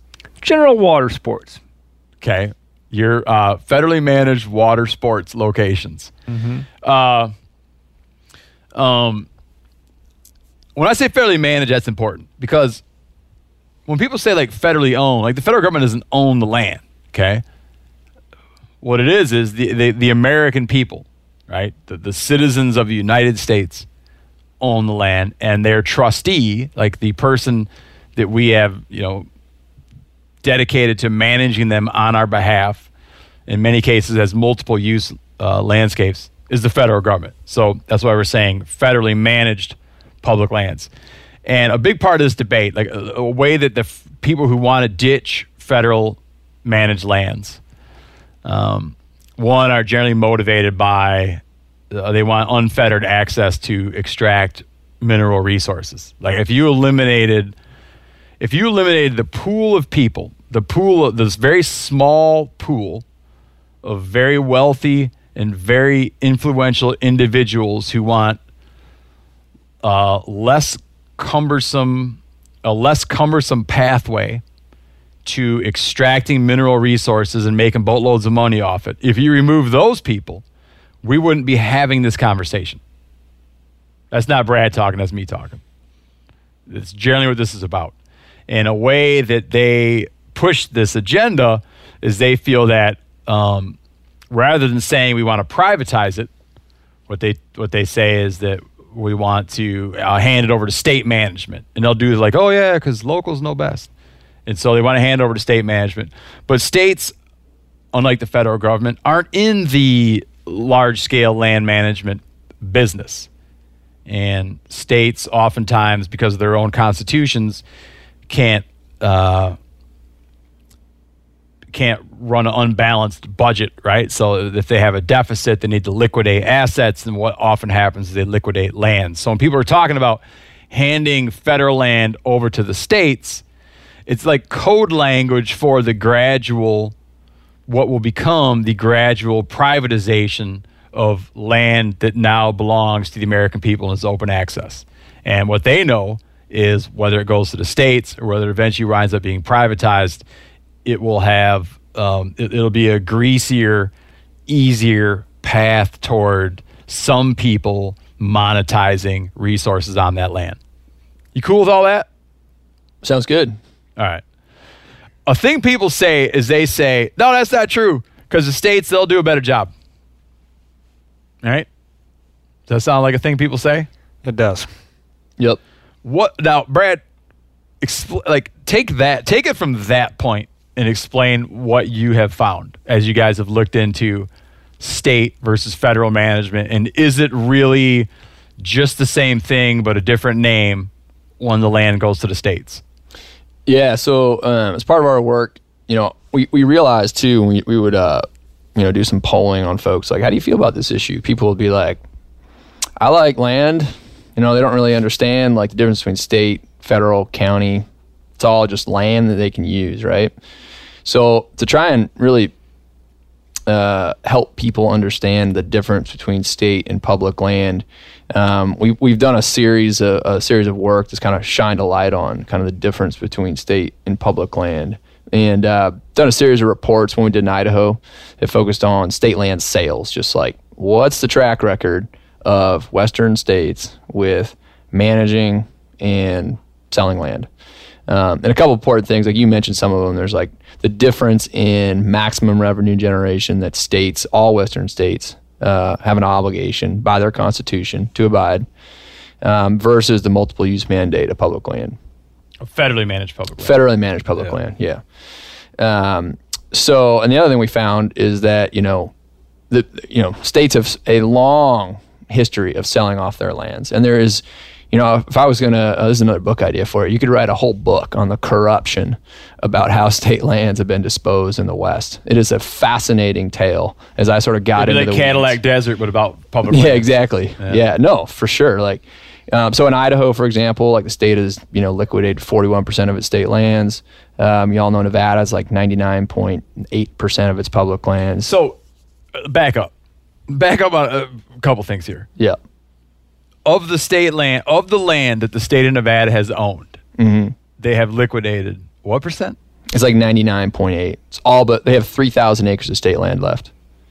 Out of the when every state was formed, I don't know if you guys have talked about this on your School trust lands. School trust, but there were other lands too. So the state was given lands for uh, uh, public uses. So that include hospitals to to benefit hospitals, uh, schools. The vast majority of federal lands given to states when they became states was to be used for the benefit of uh, schools. They call Yeah, endowment and, lands. and oftentimes, I'm not sure if this is universal, but oftentimes it'd be one section out of every 36. Correct. So if you had a six by a six by six square mile chunk of land, one of those one section would be like what what some states would call, or in some ti I guess probably in some periods of American history, those parcels were described as school trust lands, and it would be that the state could use revenues from that to finance public education. Correct. And some states would just literally they just get it and then sell it and be like, there.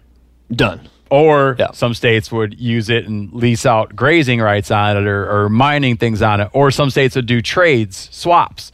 And instead of having one loan section out of 36, they would do swaps in order to get a, a, a- a contiguous block of a bunch of sections and then do whatever to monetize it. Yep. Some states on those lands, like Montana, um, it, it's pretty open. Like like on state lands, you're allowed to do certain activities. Other states really curtail the activities you can do on, like most state lands in Colorado, you can't camp overnight. Yeah. There are some states that don't even allow hunting on state public. So Yep. their state lands are not public land. No, no. I mean, you go to, I can show you pictures from like New Mexico and Idaho, like signs that say, you know, property state of Idaho, keep out. Like they're all over the place. Um, so, so yeah, no, state land is definitely not public. And when you start looking at the history too, so each state was given these lands. Some states got a better deal. They must have been better negotiators. Like New Mexico got like, I think it's like every like 16, 32nd, they got more land. They had like 12 million acres they were given a statehood. Um, What versus they what they do with it all? New Mexico has sold off, uh, I want to say like four and a half million acres of their state land, so they still have some of it. Um, Texas sold all theirs, well, yeah, it's virtually all Te- theirs. it's Texas. So, yeah. Like, Uh, government- uh, all together in the West, like there have states have disposed of 30 million acres of state land to date, and a lot of states like have as a part of their their management portfolio. You know, remember they're mandated to make money. They have you know real estate you know investment as a part of that their what they do. So that includes you know selling, buying land.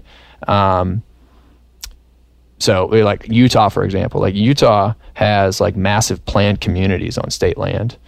Um, I mean, I'm talking about massive planned communities too. So you're talking about like that are built already. that they are in the process of building. Really? So yeah, Like they're like in the land development business. hundred percent. Like go to St. George. Like you can find this all on their website too. It's like not hard to find. But you go down to St. George, they have this massive planned community. I'm talking like golf courses, like you know, strip malls, like houses. Like imagine like if you were at your favorite hunting hole in that little like spot of ground outside of St. George, and then like next, you know, you come back like two years later, and you're like, holy hell, there's a golf course. Dude, I know. I would uh, rather they somehow dug it out and made it that it was a hole in the earth rather than put a golf course on it, man. yeah, yeah, I'm with you. Oh my god, it's just like Yeah. So so those are going out and beating around little balls. Be like, oh, mine's close to the hole. Oh, mine's even closer to the hole. Oh my god, the people like that. I just can't. Can't even bring your dog. I can't not understand. Like, oh, look how by by by the hole. So I tell you, you're not a golfer. so No golf, Dude, I didn't see I the golf just I here. cannot understand it. Yeah. But nuts and bolts of this issue comes down to, um, or they say it always comes down to, well, who's going to manage it better? Yeah. So, uh, you know, I, had, I have buddies that are state foresters in Montana, take a lot of pride in their work, and they point at the feds and say, oh, we're doing a better job than those guys are. Yeah. Um, I think what always, always gets lost in the shuffle is the federally managed lands are managed for everyone. Yeah. And the state managed lands, they have typically one objective, which is make us some money. Can I can I interrupt real quick just to clarify that my old man was a golfer? my, my my dear bygone father was a golfer, so I don't want to you know I don't want to speak ill of the dead. Your dad did so. uh, Like, what kind of golfer are we talking about? He had a was three. I remember he had a three. trapper. He had a three wheeled Harley Davidson golf cart. I'll tell you that. That's interesting. Um. All right. Anyways, Cal, you were talking about the feds. No, I think you're right though. It's not that, and the point isn't that state lands are bad. You know, it's not like oh, state lands are bad. No, they serve a purpose. But the the question is like, would you want all public land to go over to that bucket where you're taking what you're doing? and that bucket has a propensity to tip over and get emptied. Yeah, clear. Like, look at the records. Like, people are like, no, it wouldn't get sold if it returned to the state. And I'm that's why we're doing this. A lot of this work. it's why like just do look at the people record. say? Who's saying that? Why, why do I hear that from so many people? Well, because they're like, you know, they're. I, I have a. I have a way to say it, but it's probably not appropriate for your podcast. I don't give a shit. What is it? I think they're full of shit. Um, I mean, it's like no. I mean, they're just. I think it's dishonest, right? And that's what we try to point out. It's like um, you're saying that the states won't sell it, but then I'm looking over here at the data and the real estate transaction, and lo and behold, like it's been sold. It gets sold every year. Like, so should I believe what you say or what's actually happened over the last, you know, hundred plus year history of state land management? What I heard the other day was, well, why don't we try something new and just like we transfer them, but then we write in this rule that says they can't, they're not state trust lands, they're not going to be sold, they're not there to make Yeah. money. That they should be just ke- actually kept as public land. Yeah, no, that's that's where this whole so this issue is kind of like an amoeba. It's like just shape shifting, like Oh, all the yeah, time. yeah. Right? It's like oh, dodging bullets. Like oh, okay, we don't want to sell, you know, public lands. We'll we'll keep public lands public. Let's just like give all the management control to some Right. county officials and like the timber industry and the mining industry. How does that sit with you? So it's the same thing. In some ways, it's even worse, right? It's like you're telling me that we're going to keep public land public, but we're going to take all the decision making authority out of the public hands. And the, I mean, I'm not talking about theoretical bills. These are actual bills that are in Congress right now um, that would cede management authority to a select group of people. So it's it's like Yeah, like the, there's like the recent piece. So there was a, a bill that was dismissed or withdrawn. That was just telling the Department of the Interior, um, like a, like a mandate to the to the Secretary of the Interior that he had to dispose of three million acres. And then there was a, a, a sort of a, a cousin or sister piece of legislation to that that would strip away law enforcement capabilities Still around. uh, yeah, to strip law enforcement capabilities away from federal agencies so that the BLM didn't have a law enforcement division. And when you get into that stuff, that's just being like, uh, I, I equated it at one point to me and my wife have an argument about whether or not a dishwasher is good to have or not. Okay. And I, I say, like, well, it's less efficient and doesn't work as well as washing it by hand. And my wife says, no, no, no, no.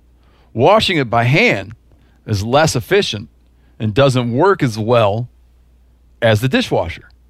If I were to go in and disable the dishwasher some way, like like screw up the dishwasher, in order to make my idea, to, in order to make my argument more true, right? That's what when people do the stuff like the law enforcement thing, they're so pissed and blinded by like hatred of federal land management that they're like, yeah, but it doesn't work this way. It doesn't work this way. And people are like, no, it actually works pretty well if you look at the alternative. It's like, oh, no, no, because wait, when I strip away law enforcement capabilities from these agencies, then you'll see that it doesn't work. Yeah. See what happens then. Yeah, see, now tell me it doesn't work because I'm going in and sabotaging the whole system to make what I say true. And this way, when there is a bunch of crime on federal land, I can go, see, see, you guys don't know how to manage. Well, that's what's been going on. It's for like years, so cynical. yeah. Oh, it's been going on for years. With It gives the, me the idea that I might go sabotage my dishwasher. and then be like, ha, the dishwasher doesn't work. Told you. Be careful with that one. Uh, Plymouth Fire. Uh, yeah, no, I mean it's like uh, I think you know if you just look at the trajectory of this issue, like it is moving away from. We're at a point now where where it's becoming less popular to be pro sell off public lands, Yeah. right? Well, Um, because people are like calling truth to the bullshit, man. oh For yeah, lot- they, they, they pulled this stuff for a long time, but just Yeah. people weren't really like woken up to it. Yeah, but now it's becoming a it, the issue. It hasn't gone away. I think the folks are who are pushing this become smarter, more savvy, and they're really pushing this like death of a thousand cuts of public land management, right? So it's about all right. We're not going to get the, we're not going to get the big prize. So let's focus on all these other things that can undercut the idea of public land. Yeah, it's like what animal rights people do to hunters. Yeah, yeah, for sure. You're not going to get a law that says no hunting. Right. But they're like, but we probably could ban hunting lions with dogs. right. Or we You work probably around could, the edges. Yeah, we probably could Yeah. ban some like trapping. Right. Right. So then you get these bills where, yeah, these like bills like uh, um, Raul Labrador, my, my congressman has one called the Self Sufficient Community Lands Act. It's like up to 4 million acres of land in any state can be given to, it stays public according to the bill, um, but there are like, it waives all conservation environmental laws and gives uh, decision making authority to like four people, like a county commissioner, Yeah. somebody from the logging, mining industry, and somebody from the timber industry, and like a motorized recreation person. So in some ways, it's you know I feel that I almost view that as like more insulting. Um, so you're like, oh no, we're going to keep it public, but like you have no say in it anymore. It moves from multiple use to like single use. But this is the same one where the if in the event of a major catastrophe, the Fed federal government pays for it. So the people Oh yeah, so yeah, we still pay for like firefighting and everything. So we're like, Right. your tax dollars still like footing the bill for like roads, infrastructure, and everything. So else. how But does isn't that sit for it- you? But isn't that what what kind of like what wound up happening with Wyoming? Whereas Wyoming looked at this idea like because because of the what's being discussed, the state of Wyoming took a look at like what would it mean for us yeah, if we were to assume management of the federal land that they're talking about, and they looked at just the firefighting Yeah. budget alone and decided, you know what, I think we're going to pass on this one. oh, it would bankrupt any. I mean, A big fire would wipe us out. so this, yeah, like an, to put that in like financial terms, like uh, state of Idaho last this is not last this last year, but the year before budgeted like fifty million dollars for the state to fight fire. Right? We had one fire in North Idaho called the Kamiah Complex that like doubled. It, was at least double the amount of money the state had had budgeted. Now, when the state, like, what do you do then, right? It's like, oh, well, the fire was 50, we budgeted $50 million. That's how much we got, and it cost us $100 million. You can't spend more than you have in a state, right? Constitutions require you to balance your budget. So You either got to like That's why you always have these emergency school closings and budget. Right. Cut. Yeah, it's like there's no like, there's no- there's no buffer. There's no hard times buffer. Right. So like imagine if like the state had a bunch of public land up there. You know, they got a couple options. One, they can start taking money from teachers to pay for firefighting costs, right? That's going to be a real popular move for a politician. Or you can start selling some land to pay for your costs.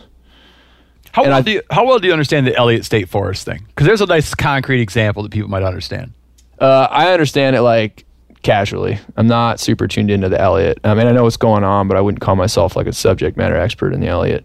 I mean, what you have there, I can try and explain it. Yeah, because I'm, I'm trying to think of a good point where you say like, here's a piece of ground that the state held, Yeah. and they had a reason why they had to dump it.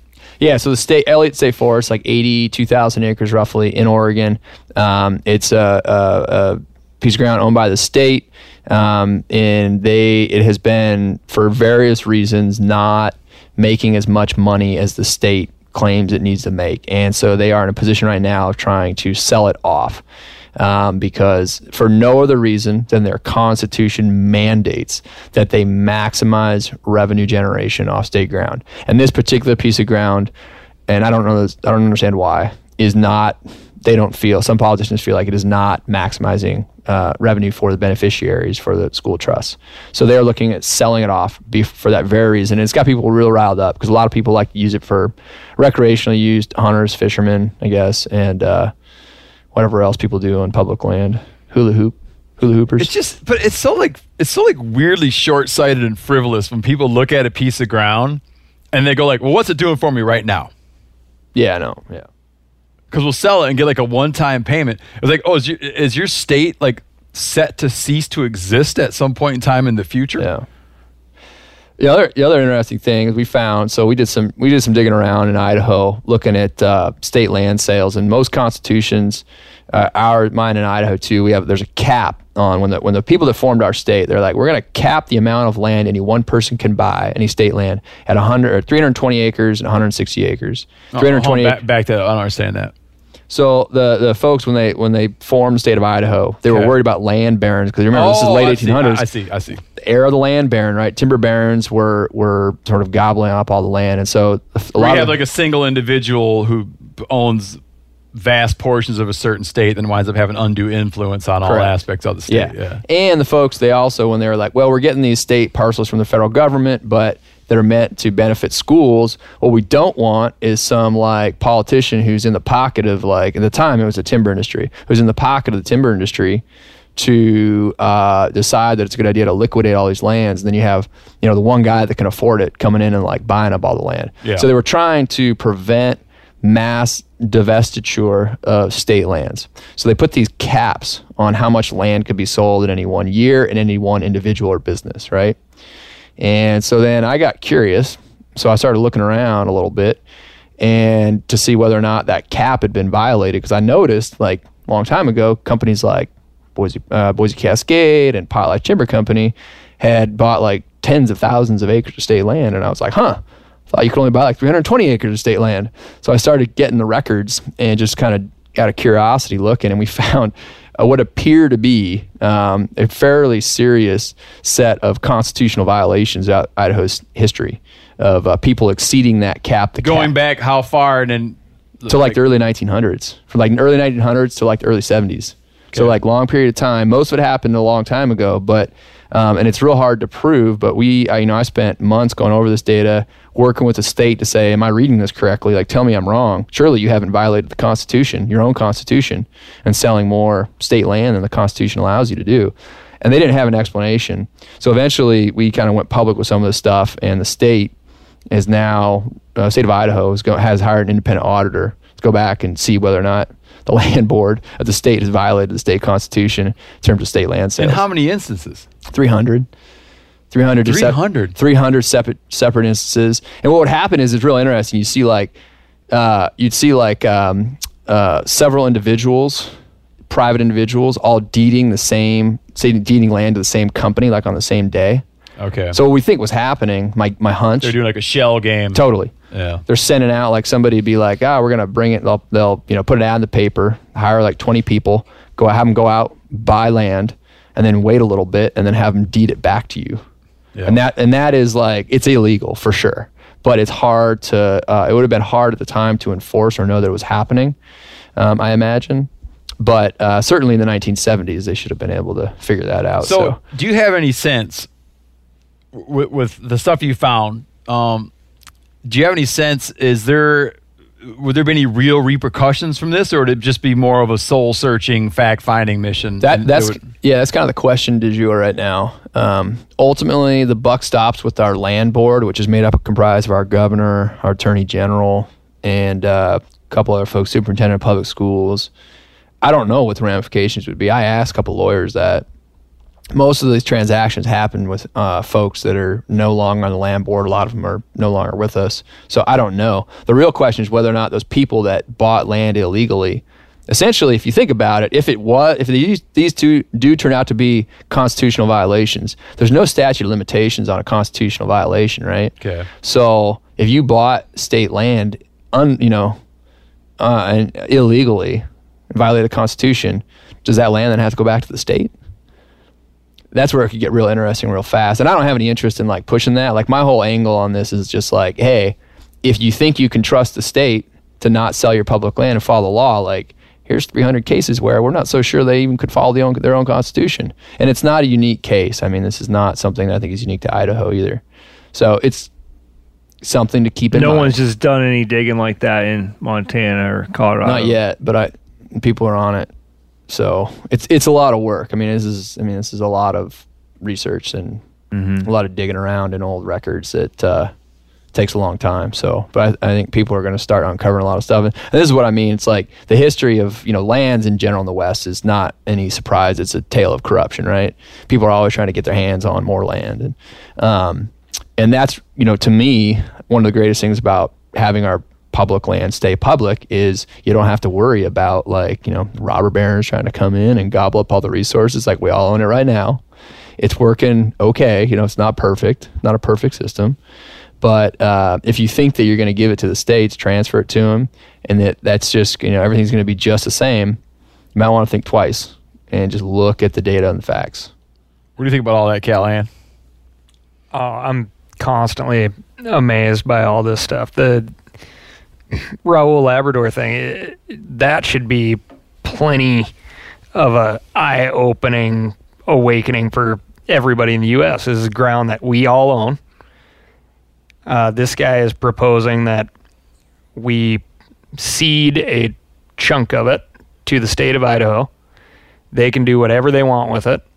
Right now, the, they may say, you know, we can go out there and play on it, but really it's for resource extraction.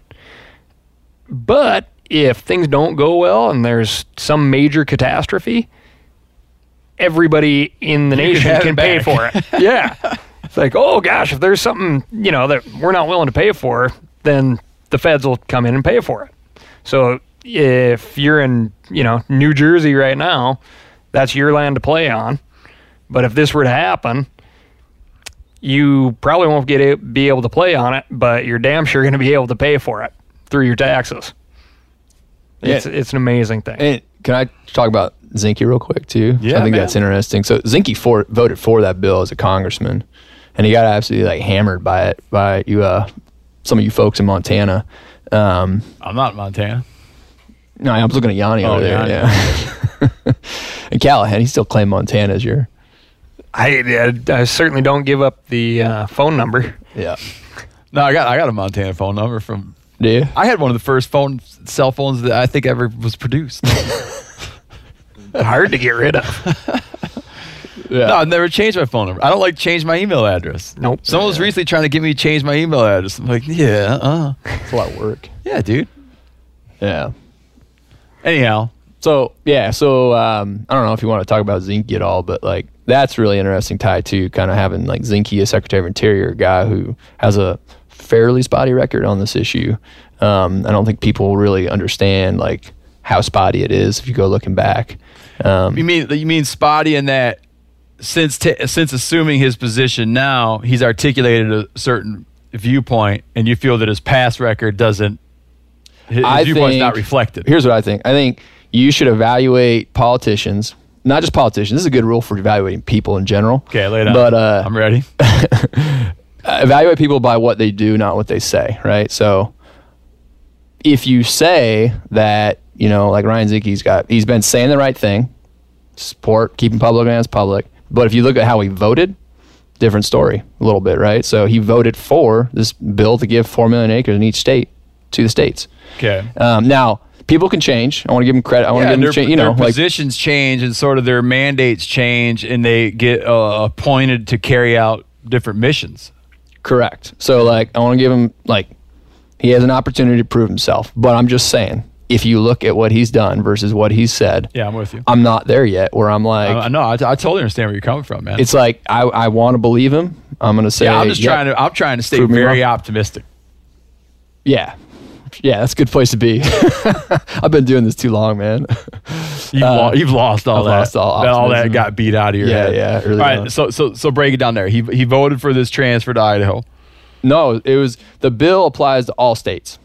It's four million acres in any state that wants to do it. Okay. Basically, the way the bill reads, it's like if you have a governor in a state that has public land, and that governor decides, yes, I want up to four million acres of land, he gets to choose that. It's totally at the governor's why is that? Can, can we do a side note here? Yeah. And I don't know if you. Okay.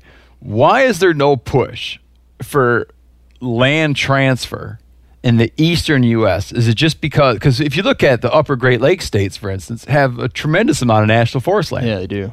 it came about in a different way. Like so much of those national forests in the east, like in, in my home state, a lot of the national forests, rather than sort of just like by default belonging to the federal government all along, it was the federal government was buying up chunks of land Hmm. that was basically being forfeited by homesteader individuals. Oh yeah, yep. So people were getting land, defaulting on debt, right? They're, they're like applying for homestead lands, farm parcels, and then economic hard times came about, or all the giant fires that just destroyed the upper Great Lakes after the logging boom. People were walking away from land, and the federal government was bailing people out by basically acquiring it, just burned over, scarred land, acquiring it for you know fractions of its what would be its value today, and they built up. They would designate these. They would drop these chunks of ground and be like, "Hey, we're going to make this. Everything in here can become part of this national forest. As it comes up for sale, no one wants it, or if it's abandoned and just has back taxes, we'll assume it and buy it up." And they started patching together these patchwork national forests that I, that I grew up, you know, uh, 0.8 miles from one. Um, but why is there never any rhetoric there? There is actually. There is rhetoric. Yeah, for sure. Like now Um, they'd be like, not- you know what? Now let's get rid of it. There, we, so there have been so 17 states have introduced what we would I would characterize as anti-public lands bills. Um, so you know that includes uh, was like Tennessee. I think uh, I'd have to have a list in front of me, but Tennessee. I want to say like Georgia and like South Carolina, some of the East Coast states. Um, but you don't. It's certainly a Western-centric issue because that's where most of the public lands in America are located. I also think the folks that are pushing this issue, they want to they want to compartmentalize it. They want to keep keep it a Western issue because I think that's where folks have the most frustration with federal government. Okay. and they want to kind of keep Eastern politicians out of it. Like this is not your issue. This is our issue out here. So I don't want to hear your opinion. You know, you guys in the East, even though they all own it, right? It's everybody's land. It's to the political advantage, I think, to the folks pushing it, the Rob Bishops of the world, to keep it sort of. Um, keep it a Western focused issue. I also think my theory too is that folks in the East and the West, uh, I, th- I don't think they have the level of frustration, maybe anger that a lot of folks out West do with public lands just because it's not i don't know michigan per se but like you don't have i don't know of many counties in like midwest and the east where public land counts for like 60 70 80 percent Yep. of the of the land in the county so like the tax base issue that's a real issue too you know out in the west like having enough land to be able to uh, uh, charge income tax on to pay for teachers you know just county services roads that kind of thing so so there's all these things kind of um, and i also think too that like folks in the east and the midwest like because they don't have as much public land they also like cherish it a little bit more too i think if It'd be a much harder fight. yeah yeah i think so i think so for sure it's like why would you want to get rid of that like place i take my family camping once a year i kind of like that place you know um, whereas out east, out in the west, it's like you know, you almost like most people just aren't aware that public land is just it's everywhere around you. So you just take it for granted. Like people don't. I, I would. I think you you probably wouldn't be surprised, but I am often continually surprised that people are not aware that they might be surrounded by public land. They might go camping all the time, fishing, hiking, park their car, go shoot their gun, whatever, and they just don't even think that's public land. Um, they're just like, I just go and use No, it. No, that's how we perceived it. We grew up around a lot of public land. And we You were aware of fe- it? We thought it fell from the like it was like it fell from the sky. Manna from heaven. no, dude, we had no like notion that it was a thing people like fought for Yeah, I didn't. and I talked about Yeah. and tried to create this system that was Yeah. like this great repudiation of European oppression and the aristocracy. No, we saw it was like a bunch of shit you could go and shoot guns on and ride around. Yeah, because on a small level, it's Catch not like your trout. your dad was like, guys, here's the deal. He thought it this is from- why we're going out He here. thought it fell from outer space too. it just uh, was. It just was. It always was. That always was. Yeah, exactly. It's like I don't know. It goes back to that thing. Like people don't realize who who gave them a benefit. Uh, although I'd argue most people now seem to be that are in the public lands world seem to be aware that Teddy Roosevelt is largely responsible for giving giving public lands to us. But they do know again who's trying to take that away from them. So everybody knows who Jason Chaffetz is now, right? yeah, that's, that's that's the thing. Nobody used to know who he was. No, no, he's become famous now outside of his own state. But that's the, I would like to like I would really like to like take a just drive around, like have a burger with Bishop, Rob Bishop, and Chaffetz, Jason, because I was like I honestly want to know like I honestly want to like what like if you look at a mountain. If you look at like a mountain, it's a non-developed, non-road. Does it, does it make you angry? Like, do you hate it? You're like, oh, I hate that mountain. I wish it had like his, wish it was chopped I think up. they do hate the fact that it's not producing more at the moment. for the guys that give them money.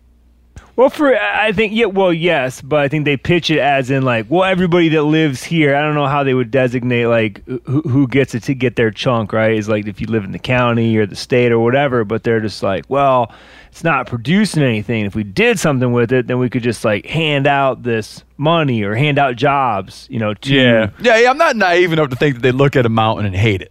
No. Like I know that that's not true, but I, I just like wonder like what, like what is it? You know, like what is it? Cause I, I, I like I used to view the world more like there's like evil people and not evil people, but then now I realize that it's not really a very constructive, realistic way of viewing it. It's actually a lot more complicated than that. So, but I can't know like without knowing them, without hanging out with them, I can't know. Right. Because hanging out with someone, you learn a lot about them in a hurry. Yeah. What Kind you of their, should do their temperament. is uh, going on like a three day backpacking hunt. I don't Then- know if they'd then- make it. No, you'd Rob know. Bishop wouldn't make it. But then you I don't know, know if they'd but- make it. But you'd know. And, I heard uh, a rumor. I don't know if it's true. I heard a Little bit of rumor that weather the in there. dog when he when he pulled his piece of legislation, and it was him with a hunting dog. I heard a rumor. Not like I said. I heard a a rumor goofy about that picture. dog. No. I heard a rumor about that dog. Let your imagination go where it will. The dog came out. No, I heard a rumor about that dog that I'm not going to share because it's hearsay.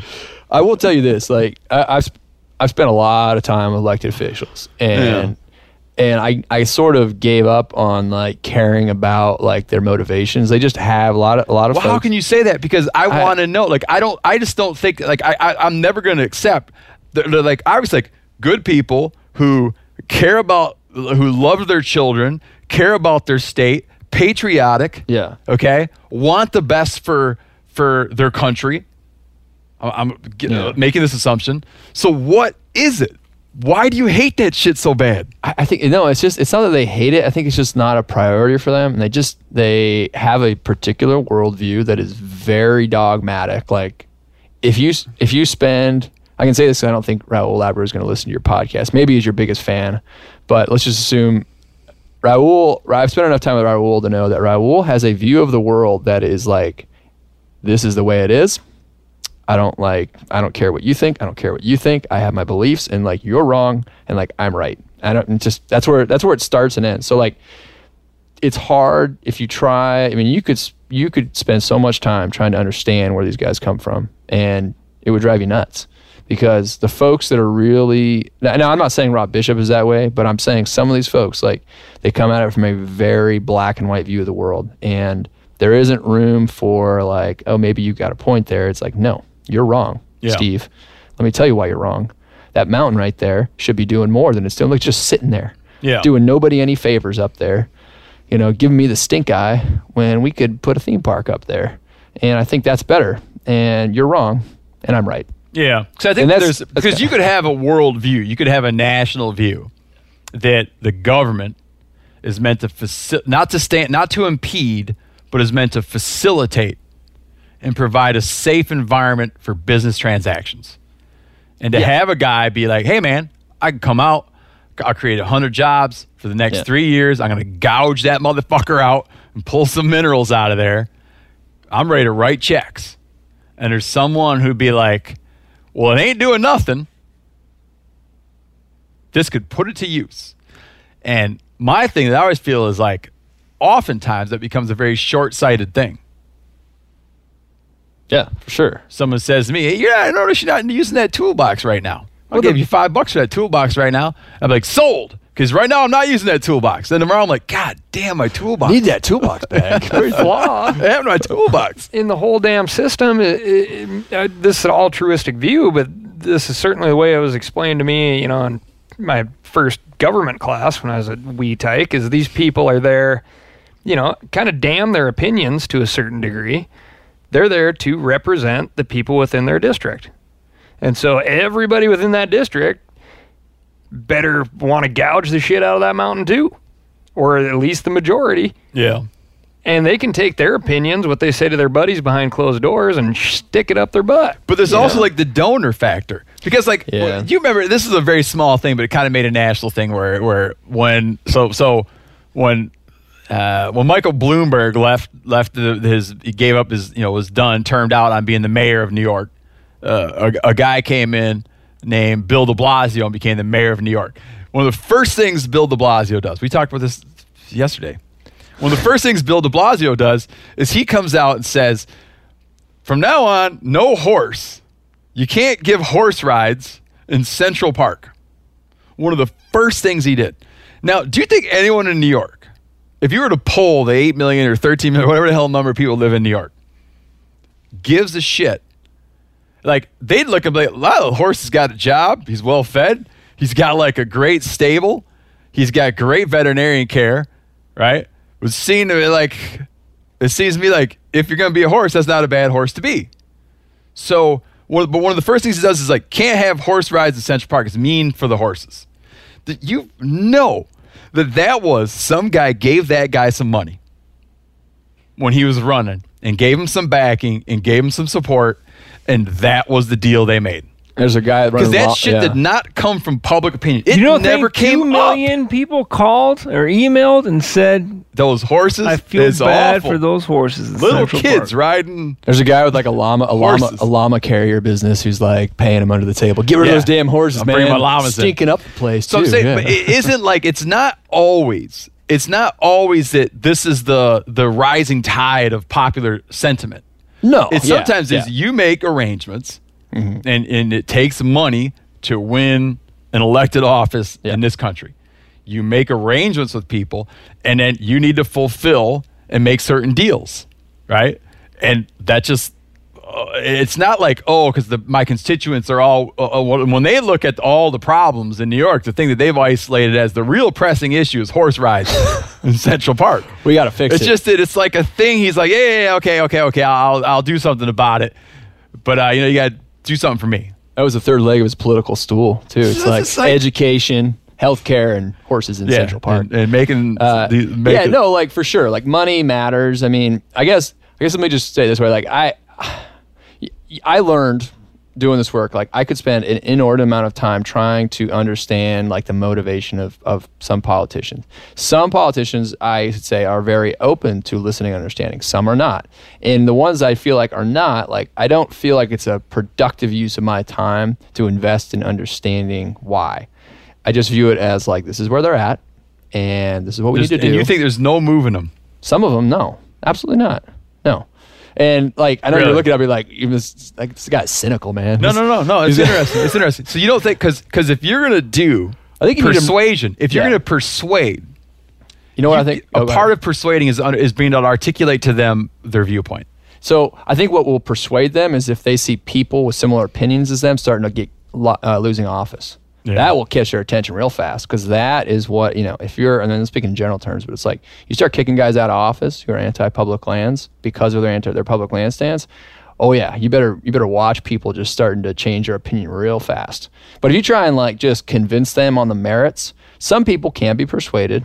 You know, I'm not saying it can't, but there are some folks who I think, uh, I think Raul is one of them. Like, if you spend any time with the guy, you'll know what I mean. Like, you're not going to persuade the guy on your opinion. He doesn't. But, but not like- politicians do get their opinions changed because Sure. just just look at we're we're Yeah. a hundred days into the Trump administration. He felt that Hillary Clinton should be prosecuted.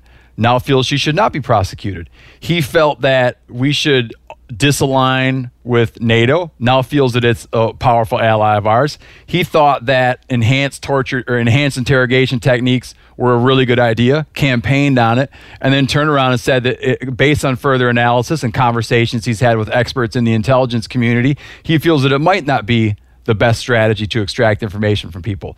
That's not because he sees presidents losing elections. Yeah.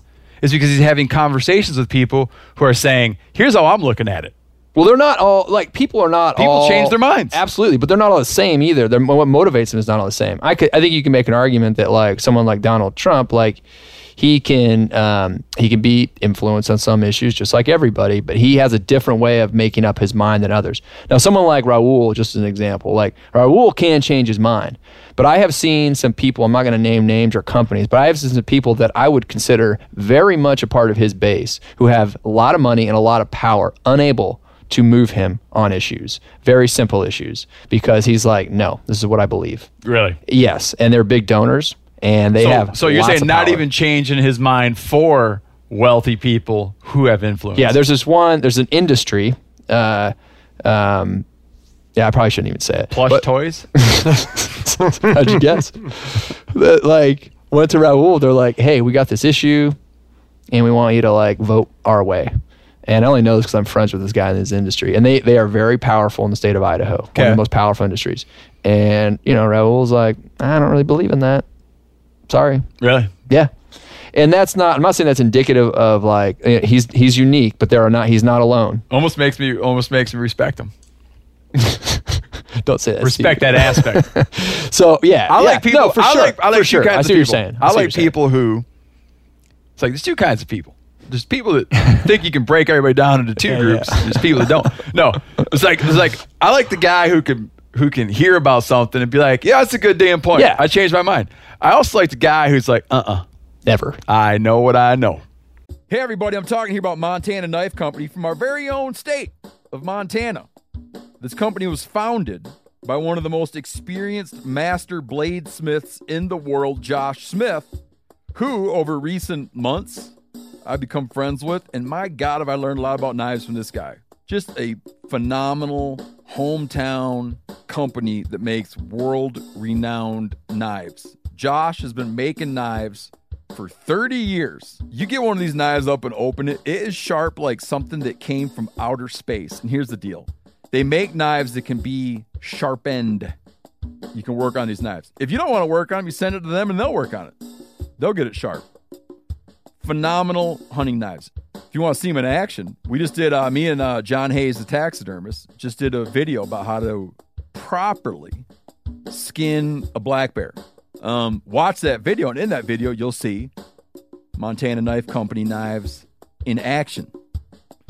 MKC products usually sell out in minutes of being released, which is true. But now, for the first time, they're dabbling with having knives in stock on their site. So, right now, you can grab yourself a Blackfoot 2.0 or the Ultralight Speed Goat. Use code MeatEater and you get 10% off your first order. Montana Knife Company, working knives for working people, 10% off with the code MeatEater. That's a good deal.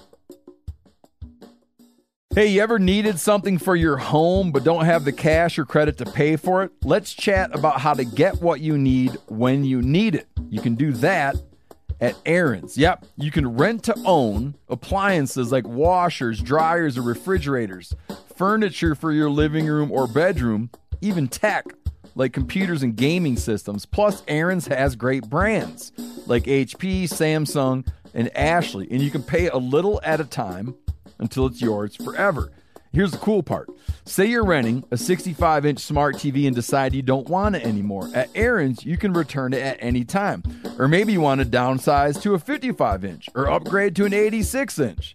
You can do that too. Return it, then take home something new. Life's always changing. With Aaron's, your stuff can change right along with it. Keep it, return it, upgrade it. Aaron's fits your life instead of the other way around. So check out your nearest Aaron's store or visit Aaron's.com to see what I'm talking about. Approval isn't guaranteed and some restrictions apply. You got to see your local store for details. Hey, here's a simple but very meaningful gift idea for your mom or grandparent who lives across the country. Th- these are great, dude. These are really nice things to give to people. It's a digital picture frame from Aura. It's perfect for sharing pics of all the things they can't be there for, from family vacations to their grandkids' graduation. Let's say your mom comes out. You take a bunch of pictures of your mom with your kids or whatever. When she goes home, you can greet her at home with all those pictures you just took on the frame. And you can also keep her up to date by updating the frame from afar. It's all done online. It's a ton of fun. Comes with unlimited storage and simple controls on the frame so you can upload as many photos as you want and mom can pick the perfect one. See why it was named the number one digital frame by Wirecutter, The Strategist, and Wired. Right now, you can save on the perfect gift that keeps on giving by visiting auraframes.com. That's A U R A frames.com. Make sure you use the promo code MeatEater because for a limited time, you can get $20 off their best selling frame with that code. The code being MeatEater. Auraframes.com, promo code MeatEater. For sure. Yeah. I, and he- I kind of like that guy. Yeah. yeah. No, I- so I'm not saying they can't be changed. They can't, minds can't be changed. But what I'm saying is like, if I've got time, if I'm working on an issue and I'm like, Raul's on one side and I got, I'm like working on this side over here, like I can invest time trying to figure out the way his mind works, or I can just spend time trying to win. And I'd rather Okay. spend my time trying to win. Uh, I know you're a curious guy, so you like, No, I don't want to interrupt you anymore on this. I want you to lay No, out your right. approach about why you don't care. Uh, why, like why? No, I, I know. I want you to lay out your approach about why the, the motivations don't matter. Well, they do, but uh, this is just like you're you're just like my personal opinion of like if you're talking about motivations for public lands. No, you're saying no. I, I just like continue with your thought that that you tried to bring up 20 minutes ago. that at a point, I don't. You're saying it doesn't matter what he thinks when he looks at a a, a, a- piece of undeveloped ground. Yeah, it's just like that's his opinion, and there are ways to change his opinion. But like, if I am, let's say, because we, I, you know, run a campaign that's all over the country, right? And we have, we're trying to, uh, let's say, try and get X congressman to vote a certain way on a certain bill. Okay. Um, he might have, we know his opinion, we know his voting record, we know what he said in the public. And so I don't invest a lot of time into thinking, to worrying about what he thinks. I will get a base. If I know he's a guy who cares about other people think, that's important to know because that influences my strategy. If I know that he can't be influenced by, you know, his his base or his big donors, like that's also important to know. And if I realize that like a guy like Raul, like no one's gonna get to him. The only way you're gonna get to him is with like, you know, hardball politics. It's like great. That'll influence how we approach him. Um, a guy like Chaffetz, who I would argue does care what people think about him, Oh yeah. uh, a lot. It tells me a lot about well, how I'm to approach a guy like that too. Um, uh, doesn't care much for dogs or good camo. We also know that, right? uh, so that's what I'm saying. It's like it's not that it doesn't matter, Yeah. but I also just like you know you could just invest endless amount of time trying to understand why people like think a certain way. And at the end of the day like um, i think we should all it doesn't mean we shouldn't have conversations about like why public about public lands and try and understand each other. That's great. Um, but you know this public lands issue is a uh, in, in many ways i do think it's a war over like this birthright that we've been given. And when you're in a war side situation man you gotta like fight fire with fire sometimes. And that's how you're gonna you know win on this issue so I know that sounds like super cynical in some ways. It when I say sound when I, cynical sound, to when I say it out loud, I'm like, I'm like, man, Yeah, because I think that it. like people have guiding principles. Now, uh, like I, I've spent a lot of my life um, studying, practicing, uh, you know, rhetoric. Okay, Yeah. So just uh, just a native interest in rhetoric. Okay. How, how do people uh, give persuasive arguments and be persuaded? Okay. And there's a lot of things. There's a lot of issues in my life that I have moved 180 degrees on. Same here. Yeah. But I'm telling you, um, when I like you have guiding principles, okay, and a guiding principle mind, like I think a litmus test for me when I look at an issue is I'm always going to ask myself, like I'm going to ask myself, what's uh, on land issues, wildlife issues. I'm always going to ask myself, like, what's best for hunters, fishermen, and wildlife? And public lands. Like, what, what's best for this entire package? And I'm going to weigh that out and ask that question. And that's going to be my guiding thing. I cannot picture someone coming up, and, and there, I, just don't think there's an argument out there that would pull me away from that. Yeah, but you got to understand too. Like you're a, um, you put more thought into how you approach issues than most Americans. I would say, people react tend tend to react to issues emotionally, not logically, right? So think of um, how people react to just to bring up a touchy subject that we talked about last night wolves people react to wolves with an emotional response like somewhere right Yeah. and the same thing is true with politics so we you know i don't think we're going to win on this public lands issue with like a logical argument like we need to You're not gonna articulate out- those yeah. You, we need to have an emotional You're never gonna be like, oh yeah, Yeah, I you're just hadn't right. thought yeah, about fuck that. the whole thing. what was I ta- What was I talking about? oh i didn't realize that point thank you for pointing it out like i changed my mind Let me go. I gotta. I'll be back at five. I gotta withdraw some legislation. Talked about it all that long, and I didn't see that particular graph. That bar graph. Yeah, if it, and I feel like that's a shortcoming of like this is a shortcoming of like educated folks in general. It's like we, we mm-hmm. assume a worldview that's like if we could just talk some sense into these people, they'll get it. Like if I if Ryan and I could just sit across the table and have a beer and just talk it through, like you're gonna come along and see why I'm right eventually here. And it's like Yeah, no, yeah, yeah. you need an emotional like we need like there needs to be a response to like this whole Bundy and not to go down a dark path, but like the Bundy situation. It's like people were angry, like right, they're like pounding the table. I am pissed off at this situation, right? That's why they the folks who went out to Malheur, right, wrong, or indifferent, they felt a certain way, and you can't tell them they're wrong. Their feelings are wrong, right? That's how I think we need to approach this public lands issues. You need to strike an emotional chord with people, help them understand emotionally why this matters to them, um, because at the end of the day, like that is how. Because think about it this way too. Again, it's like public lands have existed so far because theoretically the American public want them to exist. They will only continue existing into the future to the extent that the American public like them, understand them, appreciate them, and are willing to stand up to fight for them when they're under attack like they are now. That is a challenge we have because I can tell you there is a shocking amount of the population that has no idea what public lands are. And if they don't know what they are, why are you going to stand up and protect them when they're threatened? You're not. Going to be like, eh, I don't even know what those are. Whatever, something going on in the West, you know, I've got my like kids to deal with right now. Um, so there has to be, you know, again, this is like bigger picture, like 30,000 foot level, but that's how we've got to approach this public lands issue if we're going to win on the long run. And I think it's important to remember it was it was contentious and divisive at the time. Oh, God. The national forest system. There was like like wh- wh- when Teddy Roosevelt did like one of his biggest single creations of national forest land. There was legislation coming that was going to ban him from doing it again. And he knew he couldn't defeat it. He didn't have the votes. He, he couldn't veto it because he didn't have the votes to override. Yep. Or they were going to override Yep. the veto. Yep. He had till midnight on some night. So he sits down, I, I think with Gifford Pinchot and some others, and they drew up what's called the Midnight Forest because they were up till midnight. Declares, uh, what, what do you make, like 17 forests or something? Yeah. The forest, forest service system we know today. Yeah. Millions of acres of land, finalizes that, and then signs a bill saying he'll never do it again. Yeah.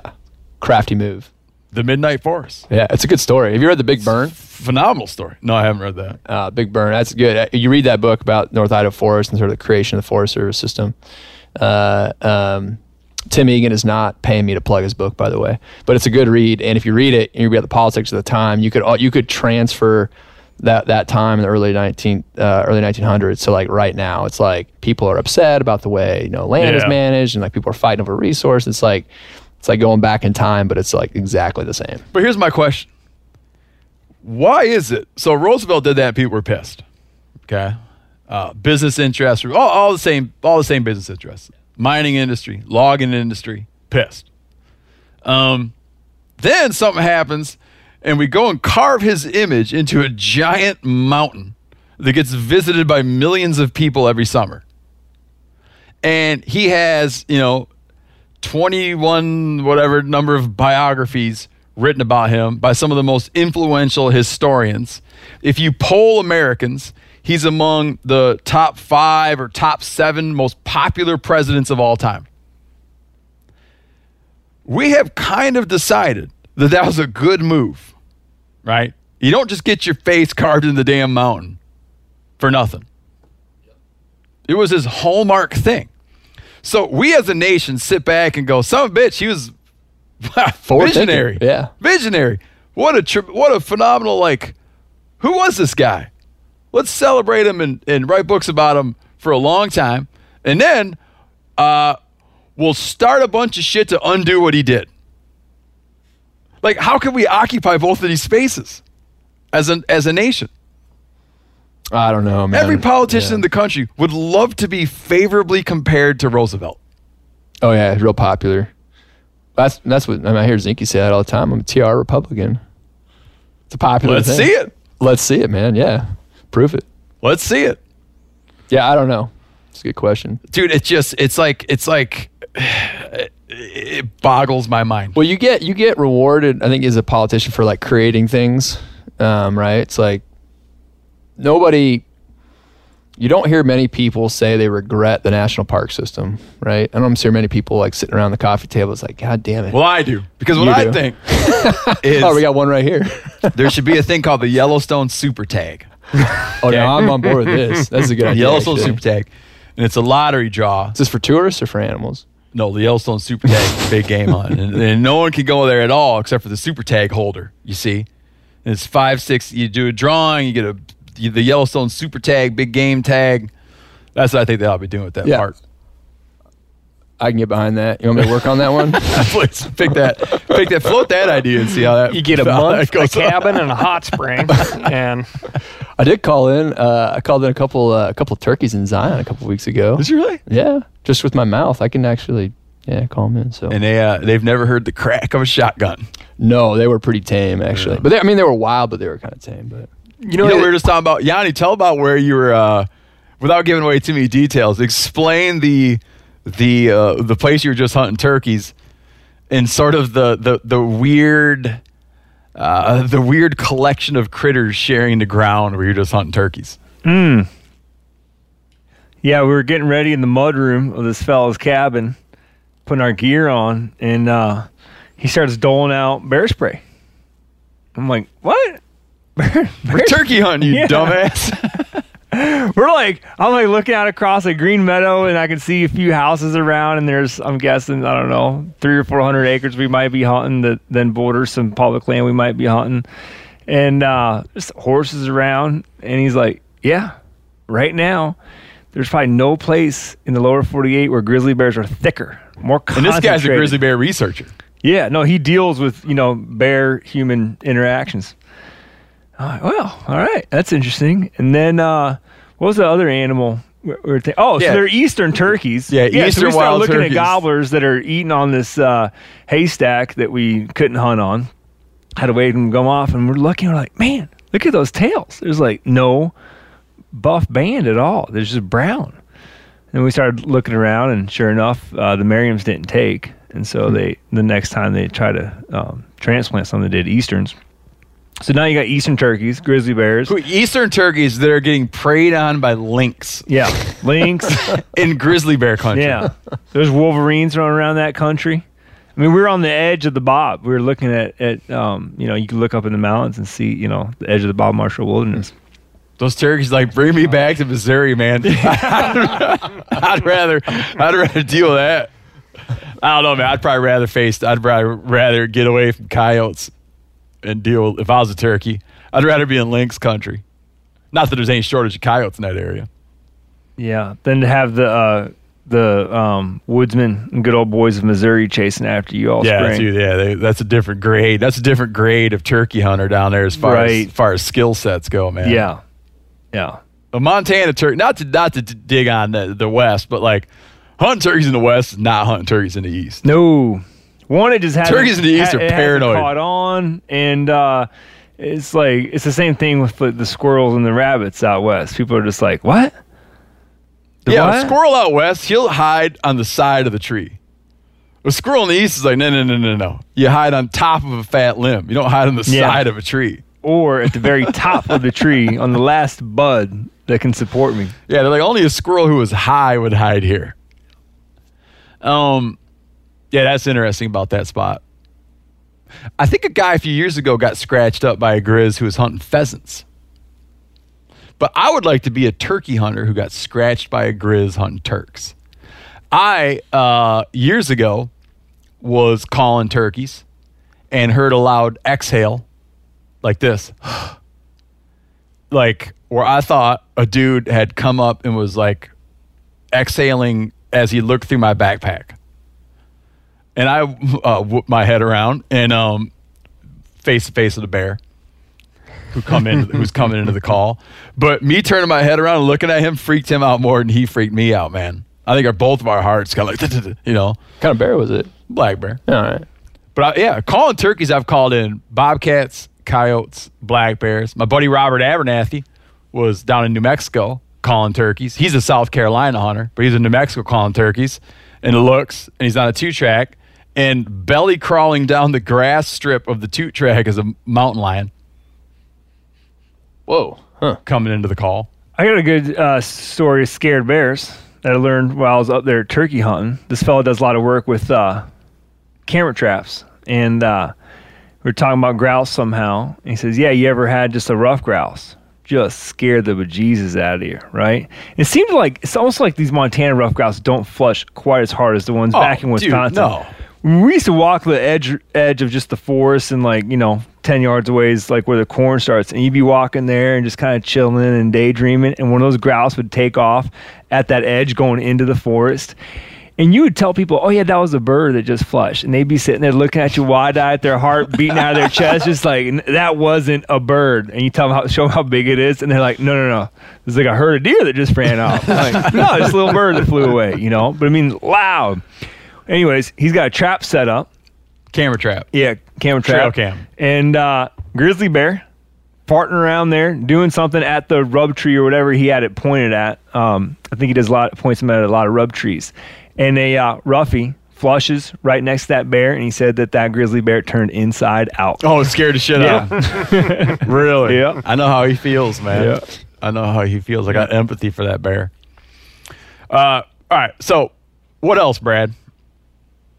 Well, I want to touch on here. I'll, I'll, I'll tell you what else. How uh, so you're just talking about like how do we make like make it like a hot button emotional issue so that people fight for it, right? And you're saying how like back east people are like, yeah, whatever, man, bunch of land out west. Why do I care? So like, Yeah. Why, do wh- why, should they care? they do care? Oh no, they care. In Is it some ju- ways, they care more. It's just not in the. Uh, You know why you should care? Is you've been center. paying for that shit your entire life. when Yeah. you write your tax, or do you get, or you pay federal taxes, so you should hang on to it now and go use it. Well, I mean, the easy answer to that question is like, yeah, like, would you give up, you know, 640 million acres of land you owned?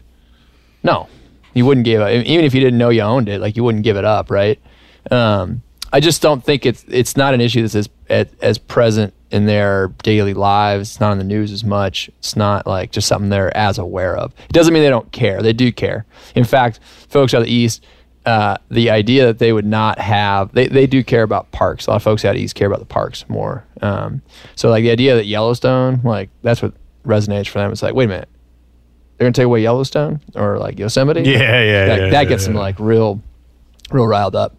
Um, so it's not that they don't care. I don't want to like make it sound like folks folks out that you must have a lot of Eastern listeners here. So Yeah, but that's that's one of the ways. That's one of the ways, and uh, and I and I've identified and talked frequently about something I call Yellowstone syndrome, which is like where people like everything they understand about land management and wildlife management and the politics of wildlife is all um, framed around because they hear so much about Yellowstone yeah, and it corrupts their view of every other thing.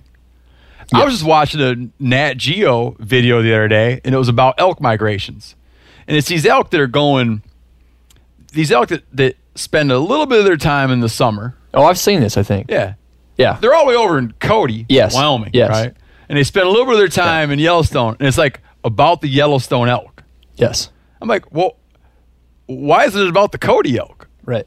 Yeah. No, I know what you mean. you know, it's like like everything becomes it's so it's just that place it, it kind of like troubles me in the way that so many people are just having a really hard time understanding that that is a piece of ground laid into a much larger piece of ground that, that has serious like management issues and wildlife issues that are not just centered on that little patch of space. People act like, oh, if Yellowstone's okay, everything's okay. Yeah, so but like here's the no, I'm I'm with you on that. Like the flip side of that is like if your only experience on public land is like if you don't have any experience in public land, it's really hard for you to understand what it is and why you should care about it. But if you've been to Yellowstone and you loved it, say you're a, a city person um, somewhere and like you've been to Yellowstone twice or whatever, you do the national park circuit, and that's your introduction to public lands, and that's what makes you care about public lands and get angry when somebody tries to take them away. I don't you. think people make the jump. You don't think so? No, I think they care We about should they poll care, that. I think they care about Test Yellowstone. that. Oh, that's interesting. That's your theory. I feel that that's the case. And they think you think that like people think like all wildlife is like a theme park, like it is in Yellowstone, and that's like I, yeah, I think that I, I think it contributes to the thing I rail about all the time is people who look at wildlife and they view it as a relic of the past. It's like and it's like Oh, you go to like a museum. It's like Yellowstone's like a little museum where you go to view this like this this remnant relic of the past that doesn't really have any implications or pertain to our lives today. yeah, no, I think that's fair. I think people. But it also does give you at least a baseline. Then if you were to like, you know, be able to circle back around with those people and say, oh yeah, so you know you're familiar with this thing called Yellowstone. Well, guess what? There's also like other millions and millions. Go millions on the of other acres. side of the road and walk up, and it's all the same shit except there's no people there. right, right, yeah, Go Uh, into the Lee Metcalf, and it's it's like your own private Yellowstone. right. Yeah, and at least th- at that point, then they're kind of like, oh, okay, really? So because they You don't got to ask a park ranger permission to look the other direction. Now I'm gonna be a heretic for saying this uh, as someone who works for the Wilderness Society, but like I, I'm not like man, parks are wonderful, um, really great, love the parks, but I'm not like someone who when I'm picking a place to go like picks parks to go, and I, I just like the whole like theme park experience. It's just not my idea of an experience. We were joking, we were in uh, Zion that we felt like we should have been getting paid because we were doing some climbing and the buses would drive by and you could see us every day, you know, and the buses would stop and like I think tourists would get out and like take photos of us like across the canyon. You were an attraction. We were an attraction, and we, my buddy and I were like, we should be getting paid by the damn park service to, bring in- entertain to these people, people, over yeah. here because they're like looking for us to fall down and die. You know, I feel like You're like a climber. Uh, yeah. Yeah. okay. So I was like waiting for like I was like I know everyone down there is like I wonder if they're gonna fall today. You know, like, This could be the day. this could be the day. Everybody, You never know. driver's He like, might just fall. Everybody, and on your left over here, everybody get out your cameras. You might be lucky enough to see a climber falling from the cliffs over here. so, but yeah, they're different. All right. So, Yanni, concluders. Low elevation wilderness. Can you talk about what uh, This is your concluder. wilderness? So I concluding question. yeah. yeah. Give- yeah. I don't care. Yeah, I'm very interested because in Colorado, especially where I spent a, a lot of time living and uh, hunting and, and enjoying public lands, is like all that wilderness is you know high elevation. Um, certainly, humans do enjoy it in the wintertime, but you know not many animals up there in the winter. And then they get you know they come out of there, and it's all that like winter range is is uh, private. And it seems like it'd be nice if we could have like a nice balance mm-hmm. you know, high elevation, low elevation. So is that something that you guys think about? Is like trying to get more low elevation wilderness, or is there ever talk of like trading? Because mm-hmm. obviously, these, I think these mountain bikers like, man, I just want to ride my bike over that fourteen thousand foot peak. Yeah. Well, so why don't we just carve off that and like trade it up for a bunch of sagebrush down Yeah, or a big like a big major riparian area, wilderness area. That'd be interesting. So because no, it doesn't exist, right? You're, no, that's a that's a very like like cutting question, Yanni. We Yes. talk about this a lot. Yanni's going. I know deep he's going super deep. His man. concluder, Like, man. You should You should probably have like you could pay you as a consultant to like come like Just for the big ideas. yeah Yeah. um, no I'll yeah Have, I'll have my guy Cal call you and we'll talk. we have like you know we have a team of scientists who think about this kind of stuff and yeah absolutely like most of the wilderness in the us is rock and ice we call rock and ice that's a relic of if you think of uh, areas that are suitable for wilderness are areas that were probably either uh, too difficult to get to um, for like resource extraction or roads, right? And so the the steep, the rugged country, they don't, you know, it doesn't produce trees as well, harder to get to. Those are the areas that um, present day are either designated wilderness or were still suitable for wilderness, which is why there's a lot of high altitude wilderness. Yeah, because Aldo Leopold, when he proposed the first wilderness area, Mm-hmm. was pointing out an area where he said, really, its greatest value, and at this time, like its only value, is just in it being wilderness. Yeah. There's no other possible better thing for it. And that was kind of like how he sold it. Yeah. And people were like, oh, yeah, it's got a point. No one's going to do shit in there. Let's make it a wilderness. Yeah, but that's that, a lot of times I hear people say that it's like, ah, it's useless anyway. Let's just make a wilderness. Yeah. You know, I hear that all the he time. turned that, yeah, he took that thinking and manipulated it Yeah. into wilderness area. yeah, and, and I did work on. The I great worked, hunter Aldo Leopold. He's a great hunter. Um, uh, the Owyhee Canyonlands in Idaho, I worked on that. That's a wilderness area in the desert of southern Idaho. It's like 500,000 acres, 517,000 Desert. acres. Desert wilderness. Um, big, lonely desert, too. Um, so there is some low elevation wilderness. It's harder because that's also when you look at just historically the places people homesteaded. They didn't homestead where there wasn't any water. They homesteaded places where they wanted the land with the water because that was you need to you know for cows or took up the best timber ground. So um, uh, it's harder. There are fewer options for lower elevation, but there's quite a bit of like desert suitable wilderness in the U.S. And it's something we think about all the time. Is like how do we diversify the wilderness system so it has a good representation across the board? Is that right? Yeah, Yeah. absolutely. Um, Clearwater country in North Idaho, um, good example. Uh, you know, relatively low. It's like inland temperate forest. Uh, I don't know if you spend much time in the Clearwater, Yeah. uh, but you know, big, huge roadless country, lower elevation, a lot of recommended and suitable wilderness up there. Would be a good addition to the system, if for no other reason than there aren't a lot of other ecosystems that are sort of lower elevation, kind of that big cedar country Yeah, yeah. um, that thick forest. Um, not a lot of that country is designated wilderness. Um, so we do when we're Looks pri- like Endor on Star Wars. it does. Dude. yeah. There's some cedar groves up there that uh, blew my mind. I'd never seen like you know gigantic cedar trees. Oh, dude, I remember So- driving over from uh, like just crossing over into that stuff where you come over the Bitterroots and drop down the other side and um, just feeling like you like feeling like you drove a thousand miles. yeah. When you hit the other side, you're like, holy shit, this is over here? yeah, I was looking at the other side of the hill for 10 years and had no idea, man, you know? it feels like you're on the coast. I mean, there's a lot Yeah, of coastal, amazing. coastal species over there too, tree species. So yeah, I don't know if I answered your question, but like, yes, we think about it. Yes, we work on it. Um, it's hard. It's hard.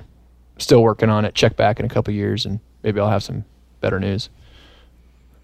cool. Thank you. Callaghan. That was good. Um, uh, boy, I, I hunt to eat T-shirts. Uh, preferably one that says "animal rights activist." That is Mm. a hunting themed shirt. So I find myself often talking about the conundrum that I appreciate these animals surely more than anyone oh, else. Oh, I got you. Taking the old, turning it around. But occasionally, man, Sticking I like to stuff one in the freezer. yeah, sticking it. Yeah, I like it. man, I, I support Steal them their more than anybody steal I know. their name from them. Absolutely. Steal their term from them. Like they did to us. That's good. What do you think about that? Environmentalist, Yeah. animal rights activist.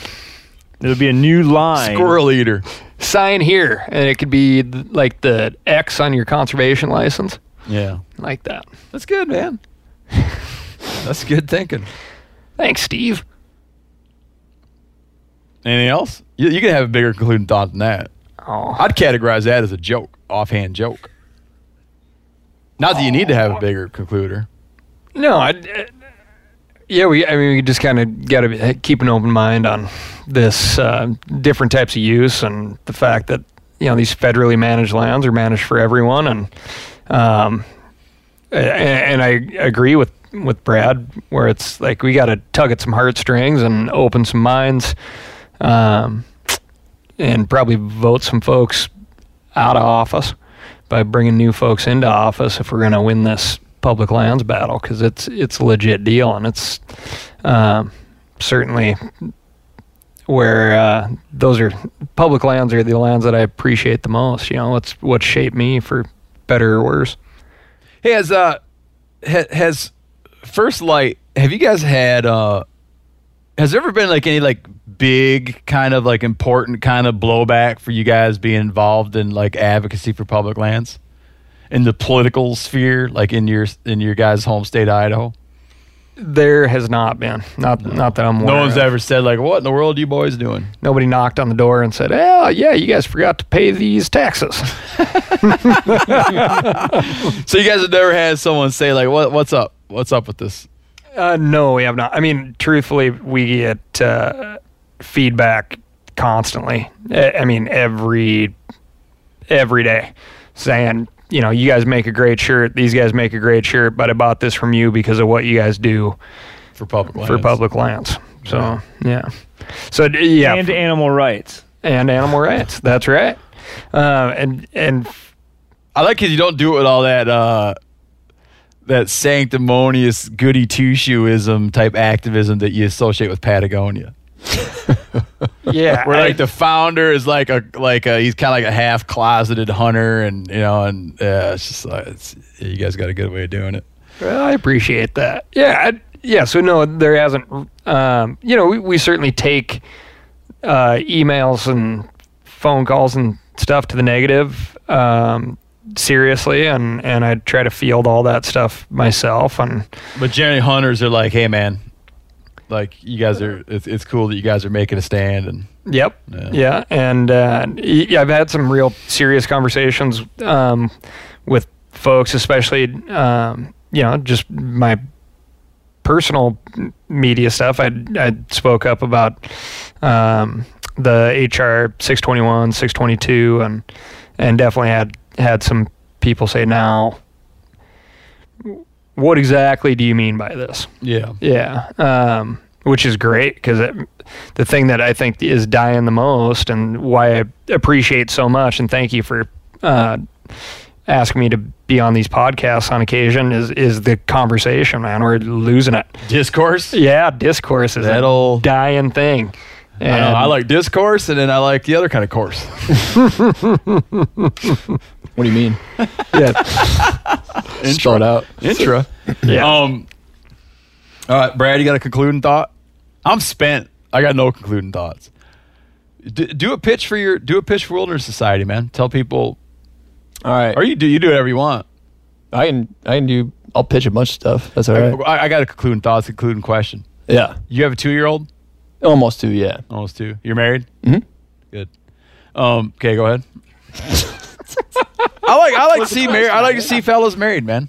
I love being married. Yeah, I like to Guys see. are I like to dogging see on, people. I like to see people. I like to see people married. I like to see them have kids. Best thing I ever did. Yeah. Uh, people are always dogging on marriage, but I'm like, I love it. Dude, if, if you dog on marriage, you don't know what you're talking about, man. That's what I say. the amount of time it's like people are like oh it takes so much time it's like it saves you so much bullshit that you don't need to be involved in Totally. besides all besides all the stuff about like love and all that which i'm a firm believer in but just like the noise that it takes out of your life It's just cost benefit analysis, really. He's looking. I mean, I, was I know what I'm. It's like I know what I'm focused on. I know what's important to me, and I know all the junk I don't need to do, like spending all my money in bars, being all hung over all the time, trying to find girlfriends in bars. Yep. That doesn't do you any good, Yeah. You think I'd be done with my remodel? I had an extra set of hands around. dude. If you were married, your remodel would have been done within a month. Yeah. Oh, Yeah, it's somebody keeping you on task. Dude. Yeah, if you're like, oh, what's going on? What are the, maybe, what's these? Uh, what's these beers I heard about?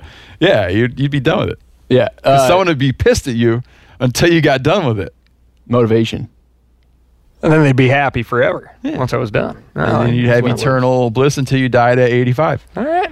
Um, all right, so yeah, make make uh tell people Uh, what tell yeah. people what, what they ought to do. Like what Right, if they want to be um, curious, if they're curious about you guys. Um, you Yeah. know. So uh, uh, I would say a couple things. One is like pay attention. Don't listen to what your elected officials tell you. Pay attention to how they vote because how they vote matters. And if they don't vote, and they'll be sneaky with votes. they will be sneaky with votes. don't listen to like what's coming out of their mouth, the slick like salesman pitch. Like, look at their voting record. It's not hard to do. Um, and then if public lands are something you care about, and you vote for somebody that votes against public lands, you ought to think about your values and think long and hard about what's important to you. That's my plea to people. If you want to, Yeah, I wish hunters were as like, I wish hunters were like as rigid about that as they are about someone who wants to like curtail your gun rights. yeah, We'll go after them bad, right? totally. You should be like, yep. And if you try to curtail my land ownership rights, I'm coming. That's the way I vote. Yeah. So it's like very black and white, simple. Now you on public lands?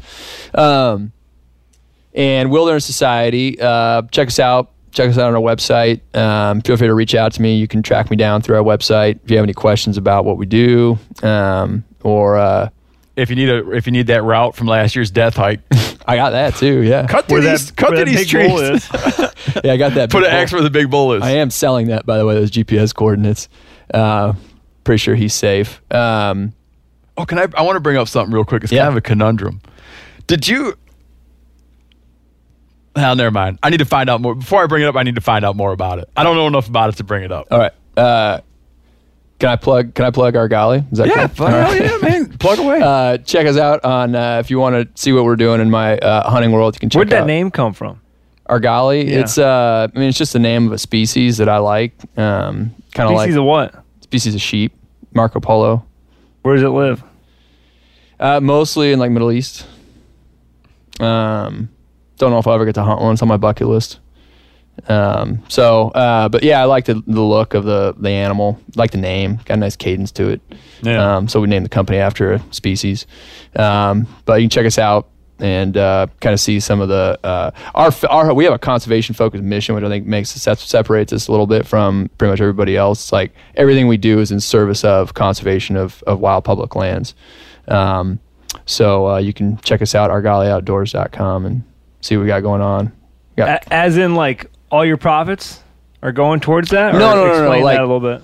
we we we exist to serve a conservation focused mission. That means we give money, we give our time, but like everything we're doing, I view it through the lens of is this furthering our mission to protect wild hunting experiences? If it isn't, it's easy, it's an easy choice. Now, we have like an online gear shop. It's like that's a that's where we carry products people I think people want to use go backcountry hunting with, but that is in service of the way I look at it is in service of our mission. So that allows us to give money to causes. It allows me to spend more time working on, you know, conservation of wild hunting experiences. Um, we have like, you know, featured content, do some films and stuff. All of that is in service of both bringing more people, helping people both care about and understand the value of wild places um, through the lens of hunting. Because I think that's how we're going to get people in the long run to really stand up for them. Um, so What's the website? uh, argalioutdoors.com, A R G A L I outdoors. So, A R G A L I outdoors. yeah. All right, man. Brad, thanks for coming on. Thanks for having me, man. Appreciate it. Appreciate what you guys do, by the way. This is really cool. Glad you're talking about conservation, public lands, and Oh, we'll keep hammering at it yeah, thanks, man. until I get scratched up by a grizz hunting turks. All right, thank you.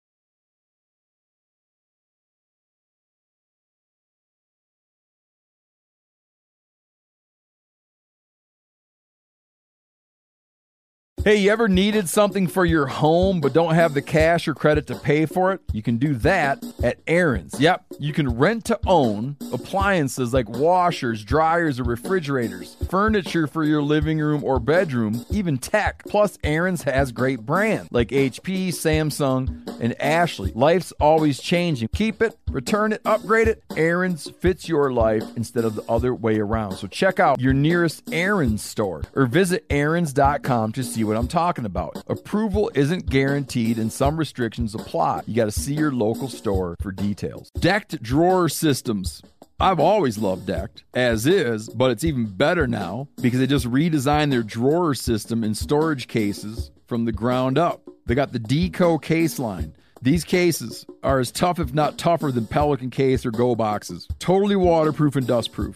You can literally run over them in your truck and they will be fine. High quality latches and handles make them really easy to use. They look great. They are made in the USA. To check it out, go to decked.com slash meat eater. Get yourself free shipping.